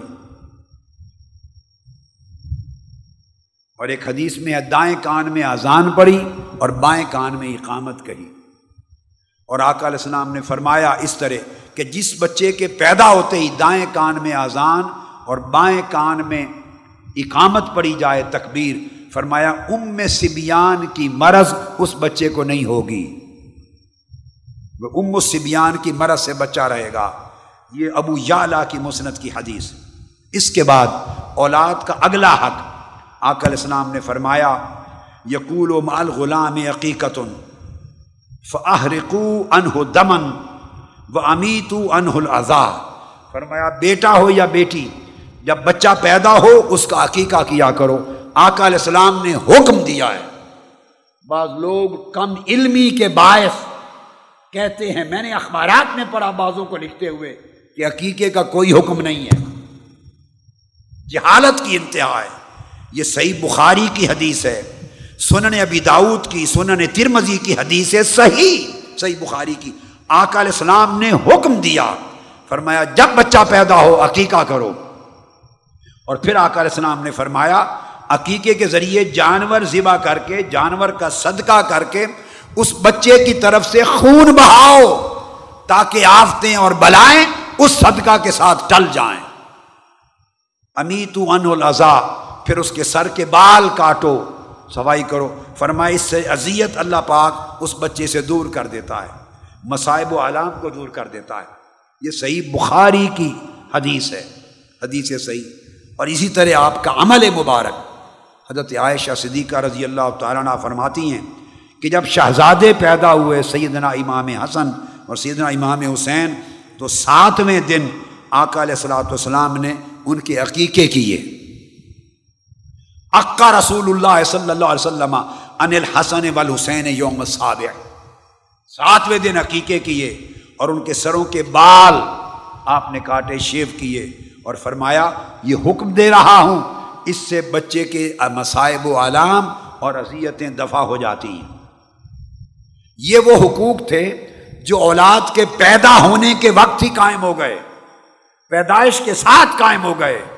اب وہ حق بتاتا ہوں جو ان کی پیدائش سے بھی پہلے۔ اللہ نے قائم فرما دیا۔ پیدائش سے بھی پہلے۔ اور یہ متفق علیہ حدیث ہے۔ عبداللہ ابن عباس رضی اللہ تعالیٰ عنہ روایت کرتے ہیں۔ آقا علیہ السلام نے فرمایا لو ان احدکم اذا اراد ان یاتی اہلہ۔ کوئی شخص اگر اپنی زوجہ کے قریب جانا چاہے اور میاں بیوی مقاربت کرنا چاہیں، اولاد کی طلب ہو، اللہ سے اولاد طلب کرنا چاہیں اور آپس میں قریب ہوں، تو آقا نے فرمایا کالا بسم اللہ اللہ جنب شیطان و جنب شیطان ہمارا زختانہ اولاد کی طلب کے لیے جب میاں بیوی قریب ہوں، تو اس وقت یہ کہیں، اللہ کا نام لے کر ہم قریب ہوتے ہیں۔ اے اللہ، ہمیں شیطان سے دور رکھنا۔ اور جو اولاد تو ہمیں عطا کرے، اسے بھی شیطان سے محفوظ رکھنا۔ یہ اللہ کے حضور دعا کر کے پھر قربت کریں۔ تو اللہ تبارہ کا تعالیٰ جو اولاد انہیں عطا کرے گا، شیطان کے ضرر سے وہ اولاد محفوظ ہوگی۔ دیکھا اولاد کا حق۔ پیدائش سے پہلے جب آپ اللہ کی بارگاہ سے اولاد کو طلب کرنا چاہتے ہیں اور میاں بیوی قریب ہونا چاہتے ہیں تو قربت اور مقاربت سے بھی قبل حکم دیا کہ اللہ کا نام لو اور شیطان سے پناہ مانگو شیطان کی اور اپنی اولاد اللہ جو عطا کرے، اس کے لیے بھی شیطان کے ضرر سے محفوظ ہونے کی دعا کرو۔ اللہ پاک اسے شیطان کے ضرر سے اور گمراہی سے محفوظ رکھے گا۔ اسی طرح پھر اولاد جب چھوٹے ہوتے ہیں بچے، انہیں نظر بہت لگتی ہے۔ انہیں نظر لگتی ہے ان کو نظر سے بچائے رکھنا یہ بھی والدین کے فرائض میں اور اولاد کے حقوق میں سے ہے۔ بعض جدید تعلیم یافتہ لوگ سمجھتے ہیں کہ شاید نظر کا تصور ایک وہم ہے۔ میں آپ کو عجیب بات بتاؤں، نوجوانی کے ایک طویل عرصے تک میں بھی سمجھتا تھا کہ وہم ہے۔ میں خود سمجھتا تھا وہم ہے۔ اس وقت تک انیس سو ستر اکہتر کے زمانے تک میں سمجھتا تھا وہم ہے۔ تا آ کے جب میں نے دورہ حدیث کر دیا اور حدیث کی کتب پڑھی اور میں نے اپنی آنکھوں سے حدیث نبوی پڑھ لی کہ العین و حق کے نظر کا لگنا حق ہے۔ اور آقا علیہ السلام حسنین کریمین کو نظر بد سے بچاؤ کے لیے دم کرتے تھے۔ اس وقت میں نے اپنا خیال بدلا اور نظر لگنے پر عقیدہ قائم کر لیا۔ آقا علیہ السلام کا معمول کیا تھا؟ کان النبی صلی اللہ علیہ وآلہ وسلم یو اوز الحسن والحسین۔ چونکہ آقا کو حسنین کریمین سے بڑا پیار تھا۔ یہ سنت دی ہے کہ آپ بھی اپنی اولادوں سے پیار کیا کرو۔ اولاد کا حق ہے پیار کرنا، ان کو چومنا، گود میں بٹھانا، اپنے سینے پر چڑھانا، ان کے ساتھ کھیلنا، اور بچہ بن کے ان کے ساتھ محبت کرنا۔ یہ آکر اسلام نے اپنے اس حسنا کے ذریعے قائم کر دیا ہے اولاد کا حق اور ہمارے واجبات۔ آقا علیہ السلام کا معمول تھا کہ حسنین کریمین کو خصوصی طور پر کلمات تعوض پڑھ کر دم کیا کرتے تھے نظر بد سے بچانے کے لیے اور ہر ضرر سے بچانے کے لیے تعوض کے کلمات سے دم کیا کرتے تھے۔ تو دم کرنا بھی آقا علیہ السلام کی سنت ہے۔ بدقسمتی ہے کہ آج لوگ قرآن پڑھے بغیر، احادیث نبوی پڑھے بغیر، سنن کا علم حاصل کیے بغیر اپنی عقل، فکر اور رائے سے دین کے پیمانے بنا کے بیٹھے ہیں، جو ان کی سمجھ میں نہیں آتا، کہتے ہیں اس کا دین میں کوئی حیثیت نہیں۔ لوگوں نے دین کو رائے کے ساتھ برباد کرنا شروع کر دیا ہے۔ دین اپنی رائے پر قائم نہ کرو۔ دین فقط قرآن پر قائم کرو اور سنت اور حدیث نبوی پر قائم کرو اور سنت صحابہ پر قائم کرو۔ اور سنت اہل بیت پر قائم کرو اور سنت تابعین پر قائم کرو، اتباع تابعین پر قائم کرو، ائمہ صلف صالحین کے طریق پر قائم کرو اور اولیاء اور صالحین و مقربین کے طریق پر قائم کرو۔ دین عقل اور رائے سے نہیں آتا، عقل اور رائے سے سمجھا جاتا ہے، رائے سے لیا نہیں جاتا، لیا کتاب و سنت سے جاتا ہے۔ تو آقا علیہ السلام کا طریقہ تھا کہ حسن و حسین علیہ السلام کو کلمات تعوض کے لیے دم کرتے اور کیا فرماتے؟ وہ یقول و ان ابا کو ماں یو اوز و بحا اسماعیل و اسحاق کہتے، میرے بیٹے حسن اور میرے بیٹے حسین، تمہارے باپ ابراہیم علیہ السلام بھی اپنے دو بیٹوں کو یعنی حضرت اسماعیل کو اور حضرت اسحاق کو انہی کلمات کے ذریعے دم کیا کرتے تھے۔ تو یہ سنت سیدنا اسماعیل علیہ السلام، اسحاق علیہ السلام اور ان سے اوپر ان کے والد سیدنا ابراہیم علیہ السلام سے چلی آ رہی ہے۔ اور آقا علیہ السلام یہ کلمات نظر کے لیے اور ہر شر و بد سے بچانے کے لیے پڑھتے، اعوذ بکلمات اللہ تام من کل شیطان و حام و من کل عین لام میں اللہ کے کامل کلمات کے ذریعے ہر وسوسہ اندازی کرنے والے شیطان اور بلا سے اور ہر نظر بد سے، نظر بد سے پناہ مانگتا ہوں۔ یہ ترجمہ ہے ان کلمات کا جو آقا علیہ السلام پڑھ کر دم کرتے تھے حسنین کریمین کو۔ تو گو یہ بھی اولاد کے حقوق میں سے ہے۔ پھر اولاد کے حقوق میں ان کی دینی تربیت کرنا۔ دینی تربیت کرنا جس سے ہم غافل ہیں۔ اور بعد میں روتے ہیں۔ حضرت امر بن شعیب ان ابی ہے ان جد ہی روایت کرتے ہیں رضی اللہ تعالیٰ عنہ۔ آقا علیہ السلام نے فرمایا، مرو اولادکم بسلات وہ ہم ابنا و سب سنین۔ جب تمہارے بچے، بیٹا یا بیٹی سات برس کا ہو جائے، اس کی عمر سات برس سیون ایئرس سیون ایئرس ہو جائے تو فرمایا انہیں نماز کی عادت ڈالو۔ سات برس کی عمر میں اولاد کو مسلح لے کر دو، اپنے ساتھ کھڑا کرو۔ نماز کی عادت ڈالو، چھوٹی عمر میں دین سکھاؤ، دین کی رغبت پیدا کرو، ایسا ماحول پیدا کرو کہ وہ نماز پڑھنے کی عادت اس میں بڑھتی چلی جائے۔ ودربو ہم علیہ وہ ہم ابنا او اشر سنین اور جب دس برس عمر ہو جائے اور نماز نہ پڑھے تو ان کی سرزنش کرو اور تمبی کرو۔ آج ہماری سوسائٹی میں کتنے والدین ایسے ہیں جو سات برس کی عمر میں اپنے بچوں کو نماز کا عادی بنانا شروع کر دیتے بولیے۔ ایسا لاڈ پیار جس میں دین بھی نہیں ہے، اخلاق بھی نہیں ہے، تعلیم بھی نہیں، تربیت بھی نہیں، اس سے بچہ بگڑتا ہے۔ لاڈ کرو، پیار کرو، آقا علیہ السلام سے بڑھ کر اولاد اور اسنین کریمین سے بڑھ کر کس نے لاڈ اور پیار کرنا ہے؟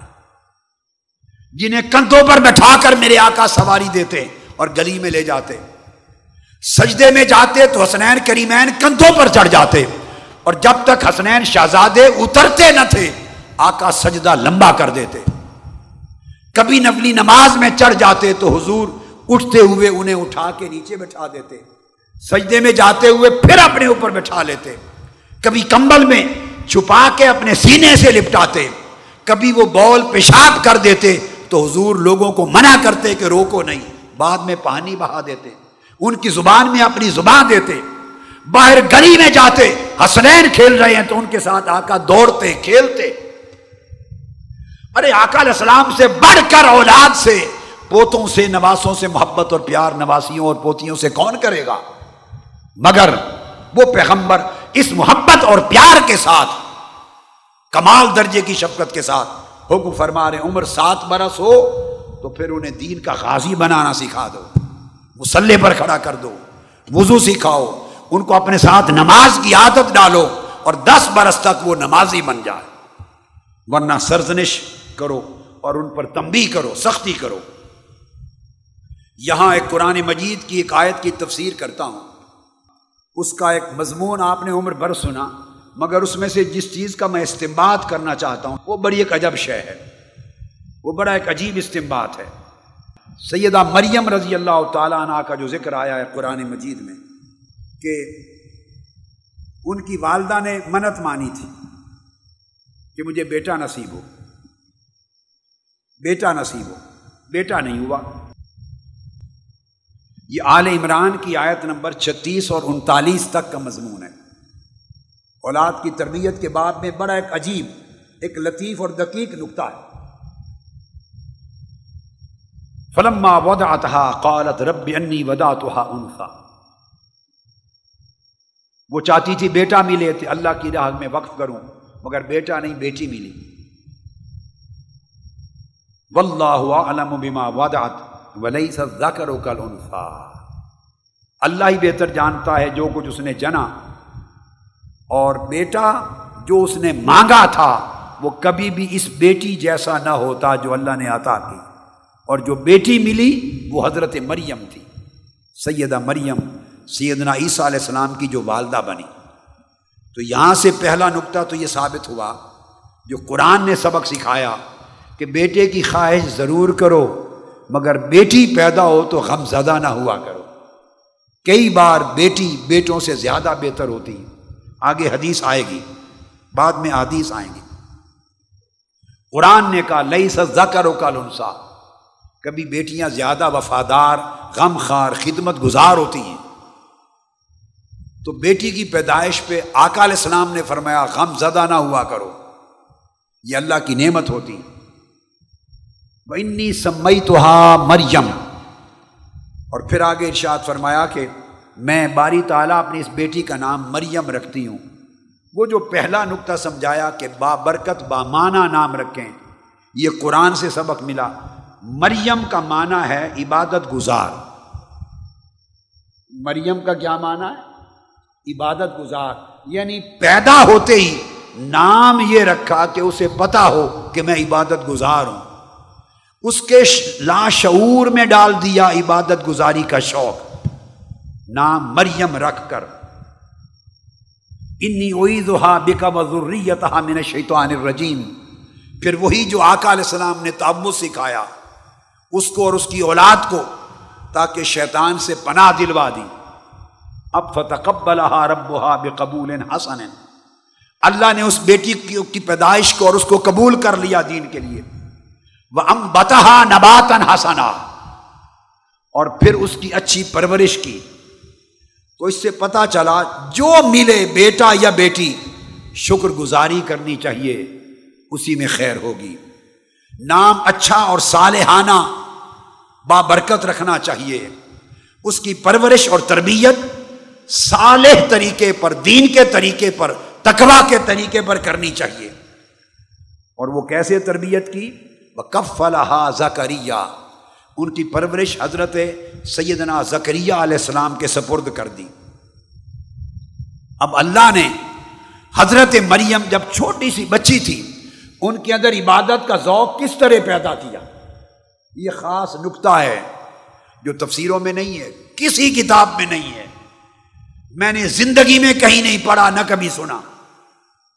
نہ کہیں پڑھا، نہ کبھی سنا، وہ آپ کو بتا رہا ہوں پہلی بار کہ اللہ رب العزت نے ایک سنت ہمیں دی کہ چھوٹی عمر میں بچوں، بچیوں کو جو آقا نے فرمایا، چھوٹی عمر میں نماز کی عادت ڈالو، عبادت کی عادت ڈالو، دیندار بناؤ۔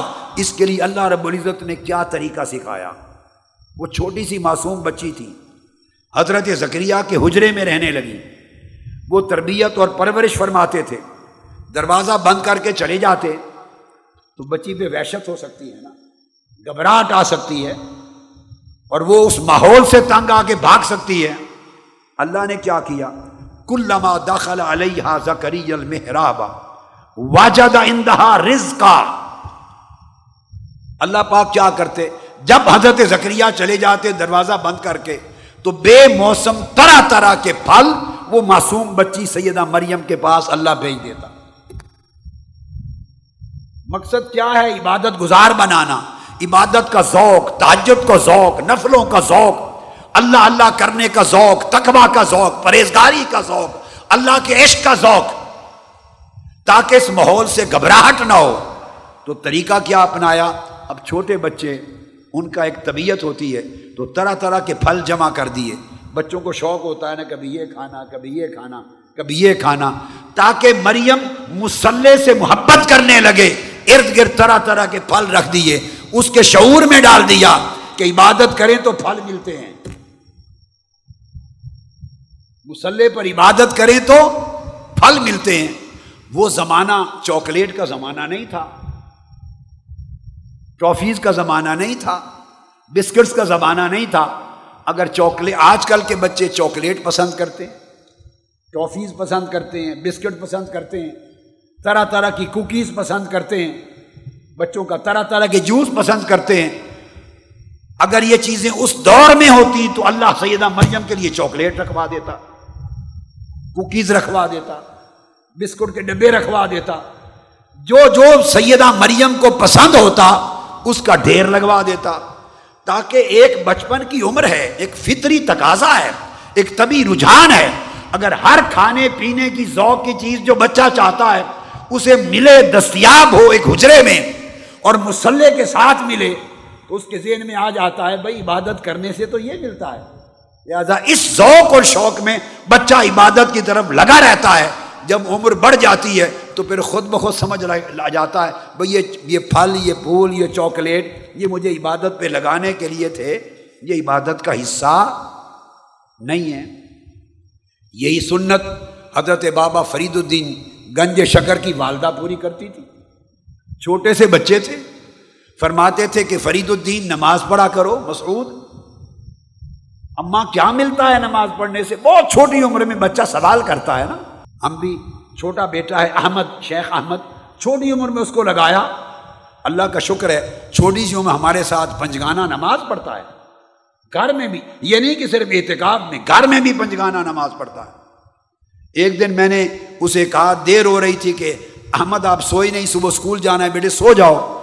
تو مجھے کہنے لگا، ابو جی ابھی عشاء کا وقت نہیں ہوا، میں انتظار کر رہا ہوں نماز کے وقت کا۔ عشاء پڑھ کے پھر لیٹ جاؤں گا۔ یہ عمر ہے، یہ والدین کا فرض ہے۔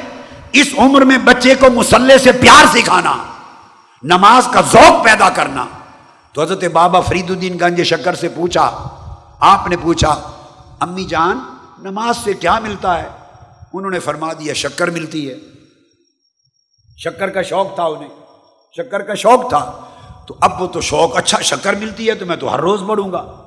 تو کیا ان کو وضو کے لیے بیچتی تو وضو کے پیچھے ان کے مسلح کے نیچے شکر رکھ دیتی۔ ایک پوریا جو ہی وہ سلام تیزی سے پھیرتے اور مسلح اٹھاتے۔ وہ تو شکر کے لیے پڑھتے، معصوم بچہ تھا نا کہ شکر ملے گی۔ تو مسلح اٹھاتے تو شکر ملتی۔ اور اس طرح عرصہ گزر گیا۔ ایک روز وہ وضو کر کے آئے مسلح پہ بیٹھ گئے۔ ماں کو شکر رکھنا یاد نہ رہی۔ اللہ کے حضور سجدے میں گر گئی کہ مولا میرا تو پردہ اٹھ جائے گا، بچے کا دل دکھ جائے گا، ٹوٹ جائے گا۔ وہ سمجھے گا، اس کا مطلب ہے یہ شکر مجھے اللہ نہیں دیتا۔ یہ میری ماں بندوبست کر کی تھی، تو پردہ رکھ لے۔ نماز پڑھی، سلام پھیرا مسلح اٹھایا تو شکر کا ڈھیر پڑا تھا، رب نے شکر رکھ دی۔ وہ گنجے شکر ہو گئے۔ شکر کا خزانہ رکھ دیا اللہ پاک نے۔ ایسا خزانہ رکھا کہ عمر پر معرفت کی شکر بانٹتے رہے۔ معرفت کی شکر بانٹتے رہے۔ یہ گنج شکر کی وجہ تسمیہ کہ کئی اسباب میں سے ایک یہ سبب کتابوں میں آیا ہے۔ کئی اسباب ہیں، اس میں سے وہ ایک سبب میں نے لے لیا جو ہمارے موضوع کے ساتھ مناسبت رکھتا تھا۔ صحت روایت کے تحت کے مطابق۔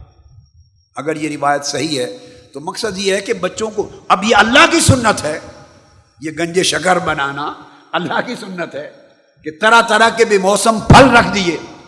اب انہوں نے سمجھا کہ اگر میں حجرے میں نہ ہوتی، تو باہر کو درختوں پر یہ پھل ہی نہیں، یہ پھل نہ ملتے۔ یہاں حجرے عبادت میں بیٹھ کر عبادت کرنے سے ہر پھل ملتا ہے، تو بچے کا ذوق پیدا کر دیا۔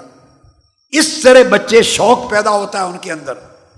اور ذوق ڈیولپ ہوتے ہوتے آٹھ دس سال کی عمر کو جب پہنچتے ہیں، دس، گیارہ، بارہ سال، اس وقت تک ان کو سمجھ آ چکی ہوتی ہے۔ لہٰذا یہ چیزیں آف ہو جاتی ہیں۔ پھر نماز اللہ کے لیے عبادت رہ جاتی ہے۔ بچے کی طبیعت میں پختگی آ جاتی۔ عرض کرنے کا مقصد یہ تھا کہ بچوں کے لیے ایسے ماحول پیدا کیا کریں۔ جو چیز بچہ چاہے، اسے نماز کے ساتھ مشروط کر دیں۔ اسے یہ کھلونا چاہیے۔ یہ کھلونا نماز کے ساتھ ملتا ہے، چھوٹی عمر ہے۔ نماز پنجگانا پڑھو۔ ہم گھر میں یہ معمول رکھتے ہیں اپنے بچے کے لیے، شیخ احمد کے لیے، جب چھوٹا تھا۔ ہم یہ رکھتے تھے کہ پورے ہفتے کی سات دن کی پینتیس نمازیں ہیں۔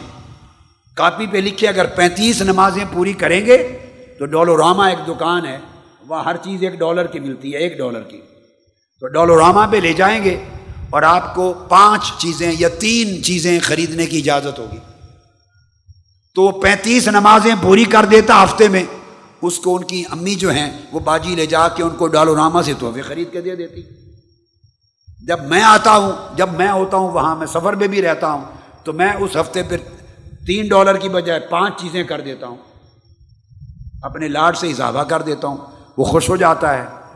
اس چھوٹی عمر میں آپ اپنے بچے اگر کھلونا چاہتے ہیں تو انہیں کہیں ہفتے کی پینتیس نمازیں پوری کریں، پانچ کھلونے لے دیں گے، اتنے چاکلیٹ لے دیں گے، اتنی کوکیز ملے گی، کوئی لباس پسند ہے تو ہفتے کی پینتیس نمازیں پوری کر لیں یہ لے دیں گے، فٹ بال لے دیں گے، کرکٹ لے دیں گے، جو جو بچے چھوٹی عمر میں مانگتے ہیں انہیں کنیکٹ کر دیں۔ بچیاں ہیں، اتنی ڈالز لے دیں گے، گڑیا لے دیں گے، یہ لے دیں گے۔ بچوں کو رغبت دلائیں۔ اللہ آپ کو رغبت دلاتا ہے۔ عبادت جنت کے لیے نہیں کرواتا۔ عبادت اپنی رضا اور اپنی معرفت کے لیے کرواتا ہے۔ مگر سارا قرآن پڑھیں، عبادت گزاروں کے لیے کبھی باغات بتاتا ہے، کبھی چشمے بتاتا ہے، کبھی ہورے سکھ بتاتا ہے آپ کو، کبھی خلبان بتاتا ہے، کبھی محلات بتاتا ہے، کبھی محلات کے نیچے بہتے ہوئے دریا بتاتا ہے، کبھی تکیے بتاتا ہے۔ ہر رات تراوی میں آپ سنتے تھے، تکیوں پر بیٹھے ہوں گے۔ مخملی قالین ہوں گے، چشمے ہوں گے، خوبصورت باغ ہوں گے، جو چاہیں گے پھل مل جائے گا۔ وہی باتیں نہیں ہیں جو بچے چاہتے ہیں، بولیے۔ جس پھل کی خواہش کریں گے، درخت خود جھک جائے گا، مل جائے گا۔ اور ہوگا بھی ایسے۔ یہ ساری باتیں قرآن میں اللہ کیوں کرتا ہے؟ اس لیے کہ جو ان چیزوں سے راغب ہوتے ہیں، بھلے انہی چیزوں کا سن کر ہی وہ میری طرف آ جائیں۔ وہ نماز پڑھنے والے بن جائیں، وہ متقی بن جائیں، پرہیزگار بن جائیں، جو حور و قصور کے لیے آتے ہیں، فرمایا معاف کر دیا، حور و قصور ہی صحیح، نماز قبول ہے، مگر اسی وجہ سے نمازی تو بنو، سجدہ ریز تو ہو جاؤ، محلات کے لیے صحیح، جنات کے لیے صحیح، باغات کے لیے صحیح، حور و غلمان کے لیے صحیح، ستر حوروں کے لیے صحیح، چشموں کے لیے صحیح، جو بھی دھیان کرو، اللہ فرماتا ہے، میں نماز قبول کروں گا اپنی عبادت۔ کرو تو صحیح ہے، سب کچھ دکھاتا ہے، سب کچھ۔ اور کئی لوگ اس کی بجائے ڈرنے سے کام کرتے ہیں۔ تو ڈرنے والوں کے لیے جگہ جگہ دوزخ سناتا ہے، پیپ سناتا ہے، عذاب سناتا ہے، کوڑے سناتا ہے اور اجدہا سناتا ہے اور جلد کا اتر جانا سناتا ہے۔ تو دیکھو نا، ڈر کے طریقے بھی اپنائے رب نے۔ اور رغبت کے طریقے بھی اپنائے۔ انسانی نفسیات کے مطابق جس جس چیز سے بندہ اللہ کی طرف راغب ہو سکے، اللہ نے کوئی طریقہ نہیں چھوڑا۔ کوئی طریقہ نہیں چھوڑا۔ اور جن کو جنات رغبت نہیں دیتی، باغات رغبت نہیں دیتے، اور دوزخ کی آپ رغبت نہیں دیتے نماز کی، اور انہیں صرف رب کا مکھڑا چاہیے، ان کو کہہ دیا ردوان من اللہ اکبر، راتوں کو سجدے کرو، تم سے راضی ہو جاؤں گا۔ جنہیں اس سے زائد چاہیے ان کو فرما دیا ولدینا مزید اس سے بھی بڑھ کر کچھ ہے، پردہ اٹھا دوں گا، تمہیں اپنا جلوہ کرا دوں گا۔ جسے جس شے کی طلب ہے، وہی بتا دیا ہے۔ یہ رغبت کے قرآنی طریقے ہیں، الوہی طریقے ہیں، اپنے بچوں پر برتا کریں، استعمال کیا کریں۔ نیچرل ویز ہیں، تاکہ بچوں کے اندر رغبت پیدا ہو دین کی، اور ان کو دین کی محنت کریں، دین کے سکھانے کی محنت کریں۔ اور یہ ہم سے پوچھا جائے گا۔ قیامت کے دن تو فرمایا، اس عمر میں بچوں کو، اور پھر جب دس برس کے ہو جائیں، دین سکھاؤ، اور دس برس کے ہو جائیں تو بستر الگ کر دو۔ پھر وہ بیٹے ہوں یا بیٹیاں یا بہن بھائی اکٹھے نہ سوئیں۔ دس برس کی عمر کے بعد ان کے بستر الگ الگ بستروں پر سوئیں۔ یہ تربیت میں آقا علیہ السلام نے فرمایا۔ اور سیدنا مولا علی المرتضی رضی اللہ تعالیٰ عنہ روایت کرتے ہیں۔ آقا نے فرمایا، رحم اللہ والدن آنا ولدہ اللہ برہی بالافضال علیہ۔ اللہ تعالیٰ اس باپ پر رحمت فرمائے گا۔ اس باپ پر رحمت فرمائے گا۔ جو اپنی اولاد، بیٹے، بیٹیوں، پوتے، پوتیوں، نواسے، نواسیوں، اپنے چھوٹے بچوں پر اپنے حسن سلوک اور انتہا درجے کی شفقت کے ذریعے ان کی مدد کرے دین پر لانے کی۔ اتنی شفقت کرے، اتنی محبت دے کہ شفقت اور محبت کے ساتھ ان کی مدد کرے کہ وہ دین کی تربیت پا جائیں، دین کے راستے پر آ جائیں۔ اور آقا علیہ السلام نے فرمایا، ابو حریرہ رضی اللہ تعالیٰ نے روایت کرتے ہیں اولادکم البر، اپنی اولاد کو نیک بننے پر ان کی مدد کرو۔ ان کی تعلیم و تربیت پر محنت کرو، مدد کرو تاکہ وہ دین پر آ جائے نیک اور سالے بن جائیں۔ فرمایا، من شاہ استخرج العقوق من ولدہی جو شخص یہ چاہتا ہے کہ اس کی اولاد نافرمان نہ بنے اور میری اولاد کی زندگی سے نافرمانی، گستاخی، بے دینی نکل جائے، اگر چاہتا ہے کہ میری نافرمان نہ بنے، تو پھر بچپن سے ان کی مدد کرے دین کی تربیت کے لحاظ سے۔ اگر بچپن سے دین سکھا دے گا اور بچپن سے دین کی تربیت کر دے گا، تو پھر وہ اولاد نافرمان نہیں بنے گی۔ آقا علیہ السلام نے فرمایا، اولاد کے لیے حسن ادب سکھانے اور حسن تربیت سے بہتر کوئی تحفہ نہیں ہے جو والدین اپنی اولاد کو دے سکے۔ سب سے بڑا تحفہ۔ اولاد کے لیے یہ ہے کہ انہیں دین سکھایا جائے۔ انہیں نمازی بنایا جائے، انہیں متقی بنایا جائے، انہیں با ادب بنایا جائے، انہیں اچھے اخلاق سکھائے جائیں، مودت سکھائی جائے، انہیں حیا سکھایا جائے۔ فرمایا، حسن ادب سے بہتر کوئی تحفہ نہیں جو ماں باپ اپنی اولاد کو دے سکیں۔ امام احمد نے، امام ترمزی اور بحقی نے روایت کیا۔ اور پھر ایک اور طریقہ، ہم چھوٹے بچوں کی عزت نہیں کرتے۔ بچے سمجھتے ہیں، عزت سے نام نہیں لیتے۔ یہ بھی ہماری خرابی آکر السلام نے فرمایا اکرم انس ابن مالک رضی اللہ تعالیٰ نے راوی ہیں، ابن ماجہ نے روایت کیا اکرم اولادکم و احسن ادبہم۔ چھوٹے بچوں کی عزت افزائی کیا کرو۔ چھوٹے بچوں کی چھوٹی عمر میں عزت افزائی کیا کرو۔ میں آپ کو اپنے گھر کا معمول بتاتا ہوں۔ دو سال کی بچی بھی ہو نا بیٹی، جس کو سمجھ آئے ہم اس کا خالی نام نہیں لیتے، یہ میرے گھر کا معمول ہے، ہم اس کو باجی کہتے ہیں۔ اس چھوٹی عمر میں عزت افزائی۔ آقا نے فرمایا اکرم اولادکم۔ چھوٹے بیٹے، پوتے ہو عزت افزائی کیا کرو، آقا نے فرمایا۔ چھوٹی عمر کی اولاد کی عزت افزائی کرو۔ اس طرح انہیں دوسروں کی عزت کرنا آئے گا۔ جب دیکھیں گے نا میرے والدین، باپ، دادا، ماں ہمیں عزت افزائی کرتے ہیں۔ وہ اپنے جیسوں کی عزت کریں گے، دوسروں کی کریں گے۔ عزت افزائی سے اکرام، عزت کرنا آتا ہے۔ اور فرمایا، یہی بنیاد ہے، ان کو حسن ادب سکھاؤ، تاکہ اس سے ان کے اندر اخلاق پیدا ہوں۔ اور آقا علیہ السلام نے فرمایا، اپنے بچوں کو، اولاد کو اچھی تربیت دین کی دو۔ قیامت کے دن تم سے پوچھا جائے گا کہ تم نے اپنی اولاد کو کتنا ادب سکھایا، کتنا اخلاق سکھایا۔ کتنا دین ان کی زندگی میں ڈالا، کتنی تربیت کی۔ آپ لوگ اس سوسائٹی میں لاکھوں کروڑوں روپے اولاد کو ڈاکٹر بنانے پہ خرچ کرتے ہیں، انجینئر بنانے پر خرچ کرتے ہیں، جج بنانے پہ خرچ کرتے ہیں، بزنس مین بنانے پہ خرچ کرتے ہیں سیاست دان بنانے پہ خرچ کرتے ہیں۔ اس کی دنیا سنوارنے پر سب کچھ لٹا دیتے ہیں۔ مگر گریبانوں میں جھانکو، پاکستانی مسلمانوں، کتنا خرچ کرتے ہو؟ اس بیٹے اور بچی کو اور بیٹی کو نیک سالے مسلمان بنانے پر۔ بس یہی کچھ کہ مسجد میں بیچ کے امام صاحب کے پاس ناظرہ قرآن پڑھا دیا، مولوی صاحب، حافظ صاحب کو بلا کے ناظرہ قرآن پڑھا دیا۔ کیا دین کا حق ادا ہو گیا؟ ایسی اولاد نا فرمان نہ بنے تو بولو کیا بنے؟ ایسی اولاد تو ماں باپ سے ٹکرائے گی، گالی دے گی، منہ مروڑے گی۔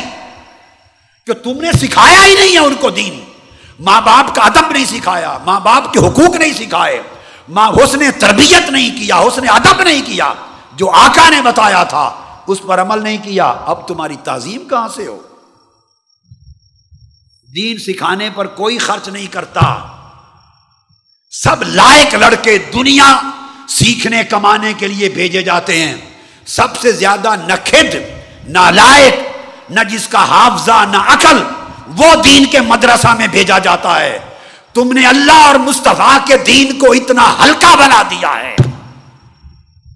پھر شکایت کرتے ہو علماء کی، ان کے کردار کی، ائمہ مساجد کی، مذہبی لوگوں کی کہ وہ اس کیلیبر کے نہیں، اس درجے کے نہیں، اس اخلاق کے نہیں۔ تم نے اس کیلیبر کے لوگ بھیجے کب ہیں دین سیکھنے کے لیے؟ کوئی کھاتا پیتا گھرانا اپنے بیٹے کو دین سکھاتا ہے؟ بولیے۔ انا لاہ انا راج کوئی کھاتا پیتا گھرانا اپنے بچوں کو دین سیکھنے کے لیے نہیں بھیجتا؟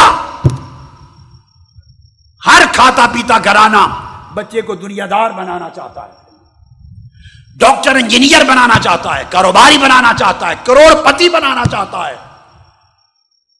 اچھے متمول گھرانے ہیں اس ملک میں جو سوچیں کہ میں سات سال، چھ سال، پانچ سال اس بچے بچی کو دین سکھانے پہ لگا دوں۔ کروڑوں روپے دنیا دار بنانے پر خرچ کیے، مگر کتنا خرچ کیا اسے دیندار بنانے پر، مصطفیٰ کا غلام بنانے پر، قرآن کا پیروکار بنانے پر، سنت اور حدیث نبوی پر عمل کرنے والا بنانے پر۔ ہمارے اندر حیثیت اٹھ گئی ہے دین کی۔ غریب گھرانوں کے لوگ جنہیں بچوں کو پڑھانے کے پیسے نہیں، کپڑے نہیں اسکولوں کی فیس نہیں، نالائق بچے، ذہین نہیں، حافظہ نہیں، محض غریب وہ مدرسوں میں بھیج دیتے ہیں، اس لیے کہ صابن بھی مفت ملے گا، تیل بھی مفت ملے گا، کپڑے، جوتے مفت ملیں گے زکات کے پیسے ملیں گے۔ جب سوسائٹی کے اس طرح کے غریب بیچارے بچے پسماندہ بچے دین سیکھنے کے لیے آئیں گے اور وہ آپ کے امام بنیں گے، علماء بنیں گے۔ ان سے آپ کس کیلیبر کی توقع کرتے ہیں؟ ایچن کالج کی طرح ادارے بنائے ہیں دین کے علم کے لیے۔ یہ بڑے بڑے آلہ میں اسکولوں کے نام نہیں لیتا، یہ چینز ہیں مختلف اسکولوں کے، جن پہ کروڑوں اربوں روپے لگتے ہیں۔ مستفا کے دین کے لیے بنائے ہیں ایسا ادارے؟ اچھی نسل کہاں سے ملے؟ مذہب کی اچھی قیادت کہاں سے ملے؟ اچھے گھرانوں کو ذہین، اچھے لائق بچے بیٹے مصطفیٰ کے دین کے سپرد کرنے ہوں گے۔ تب وہ دین کی علم بردار ہوں گے۔ تب دین کی قیادت اچھی آئے گی اور ان سے آپ اچھا توقع کر سکیں گے، اچھے رسپانس کا، اچھے کردار کا۔ اچھے بیہیویئر کا، اچھے ڈیلیور کرنے کا۔ آقا علیہ السلام نے فرمایا، اپنی اولاد کو ٹھیک ہے، دین بھی سکھاؤ، دنیا بھی سکھاؤ۔ الم اولاد العم ورمایا اولاد کو سوئمنگ بھی سکھاؤ، تیراکی بھی سکھاؤ، تیر اندازی بھی سکھاؤ۔ آقا علیہ السلام نے اسکول بنائے، مدینہ پاک میں۔ آقا علیہ السلام اس میں تاریخ بھی پڑھواتے تھے، فن کتابت پڑھاتے تھے۔ شعر و ادب پڑھاتے تھے، قانون پڑھواتے تھے، ثقافت پڑھواتے تھے۔ آقا علیہ السلام نے اساتذہ مقرر کیا تھے، ہر علم و فن دوسری زبانیں سکھاتے تھے میرے آقا۔ دوسرے ملکوں کی انٹرنیشنل لینگویجز سکھاتے تھے، مگر سارا کچھ سکھانے کے ساتھ ساتھ میرے آقا نے صوفہ بنایا تھا۔ درسگاہ، جہاں اصاب صوفہ چوبیس گھنٹے رہتے اور صحبت مصطفیٰ سے دین سیکھتے تھے، ولی بنتے تھے۔ تحجد گزار بنتے تھے، شب زندہ دار بنتے تھے اور با کردار حضور کے صحابہ اور دین کے علم بردار بنتے تھے۔ ہماری روش بدل گئی۔ ہم نے ان چیزوں پر دھیان چھوڑ دیا۔ ہم نے ان چیزوں پر دھیان چھوڑ دیا۔ سوسائٹی کے حالات بالکل کفر کی طرف جا رہے ہیں، باطل کی طرف جا رہے ہیں۔ دین گریزی پر جا رہے ہیں۔ دین کی ہمیشت نہیں رہی اور دین پر عمل کرنے والا آج کی اس سوسائٹی میں حقیر دیکھا جاتا ہے۔ رزق حلال کھانے والا حقیر دیکھا جاتا ہے۔ نمازی روزے دار پرہیزگار حقیر دیکھا جاتا ہے۔ فیملی کے لوگ کہتے ہیں وہ ساڑھے ایک صوفی جم پہ ساڑھا ایک۔ ایک مولوی جم پہ ساڑھے گارج جو دین پر عمل کرے، اس کا نام مولوی ہے۔ جو لوٹ مار کرے، حرام خوری کرے قطر و غارت گری کرے، شرم ساری کرے، بدکاری کرے، پوری قوم کا خزانہ لوٹ جائے۔ وہ اس قوم کا لیڈر ہے، جو دین پر عمل کرے، وہ ہلکا آدمی ہے۔ اللہ کی طرف سے لعنت ہوگی۔ اگر ہم نے اس روش کو جاری رکھا، اللہ کا عذاب نازل ہوگا۔ اور قبولیت دعا کے دروازے بند ہو جائیں گے۔ اٹھو مصطفیٰ کے دین کو سر بلند کرنے کے لیے۔ دینی خیرت کو جگاؤ۔ دین کی محبت پیدا کرو اپنے دلوں میں۔ دین سے عشق کرو، جن کے لیے آقا نے قربانیاں دی دندان مبارک ٹوٹ توڑوائے، رخسار زخمی کروائے، وطن چھوڑے۔ پتھروں سے زخمی لہو لہان ہوئے۔ جن کے لیے آقا نے بدر اور عہد کے غزوے لڑے۔ جن کے لیے میرے آقا نے قربانیاں دی صحابہ شہید ہوئے، حضرت عمر شہید ہوئے، حضرت عثمان شہید ہوئے، حضرت علی شہید ہوئے۔ امام حسن شہید ہوئے، امام حسین شہید ہوئے شہدا کربلا شہید ہوئے، جنہوں نے جانے دی اتار اہل بیت شہید ہوئے۔ اس دین کی خاطر، وہ دین ہماری زندگیوں سے نکل گیا۔ ہمارے سینوں سے اس کی محبت نکل گئی۔ ہمارے دل و دماغ سے اس کی غیرت نکل گئی۔ اور سوسائٹی کلیتن دنیا کو ترجیح دینے لگ گئی۔ اور دین معذ اللہ دین پر عمل کرنے والے معاشرے میں گالی بن گئے۔ میری دوسری رات کا خطاب یاد کریں، جس میں دور فتن کی بات کی تھی۔ ڈرو اس وقت سے کہ وہ لمحہ نہ آ جائے کہ اشرار غالب آ گئے ہیں۔ اخیار کی دعائیں بھی اس دور میں پھر قبول نہیں ہوتی۔ قوم کے حق میں اس وقت سے ڈرو کہ پھر تم اللہ سے دعائیں کرو اور آواز آئے، فلا یستجاب الحکم تمہارے لیے اب دعا قبول ہونے کا وقت ختم ہو گیا۔ ایک ہی راستہ ہے کہ پلٹ جاؤ دین مصطفیٰ کی طرف۔ اپنی زندگیوں میں دین لاؤ۔ اپنی زندگیوں میں قرآن لاؤ۔ اپنی زندگیوں میں سنت مصطفیٰ اور احادیث نبوی کو لاؤ۔ پیار کرو دین سے، قرآن سے، حضور کی سنت سے، حضور کی سیرت سے۔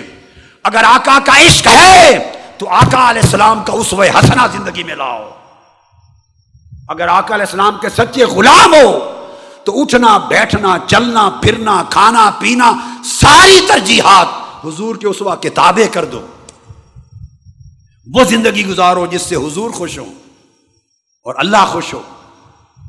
جب آپ دین کے ساتھ مخلص وفادار ہو جائیں گے، اپنی نسلوں کو بھی دین کی تعلیم و تربیت دیں گے اور اپنے گھرانے میں بھی دین کا چراغ روشن کریں گے اور بے حیائی کو گھرانے سے نکالیں گے گھر کے ماحول سے۔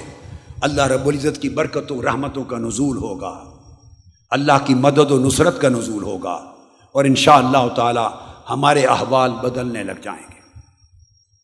اللہ پاک، آپ سب کا دس دن، دس راتیں اللہ کے حضور موتقف بن کے بیٹھنا قبول کرے اور جب بھی وقت ہوگا انشاءاللہ عید کا چاند نظر آئے تو اللہ پاک آپ کو عام سلامتی، عافیت کے ساتھ روانہ کرے اور اس طرح روانہ ہوں کہ آپ اللہ کے دین اور آقا کے دین کے چاند بن کر جائیں اور اندھیروں میں چمکیں اور ہر طرف دین کا اجالا ہو جائے۔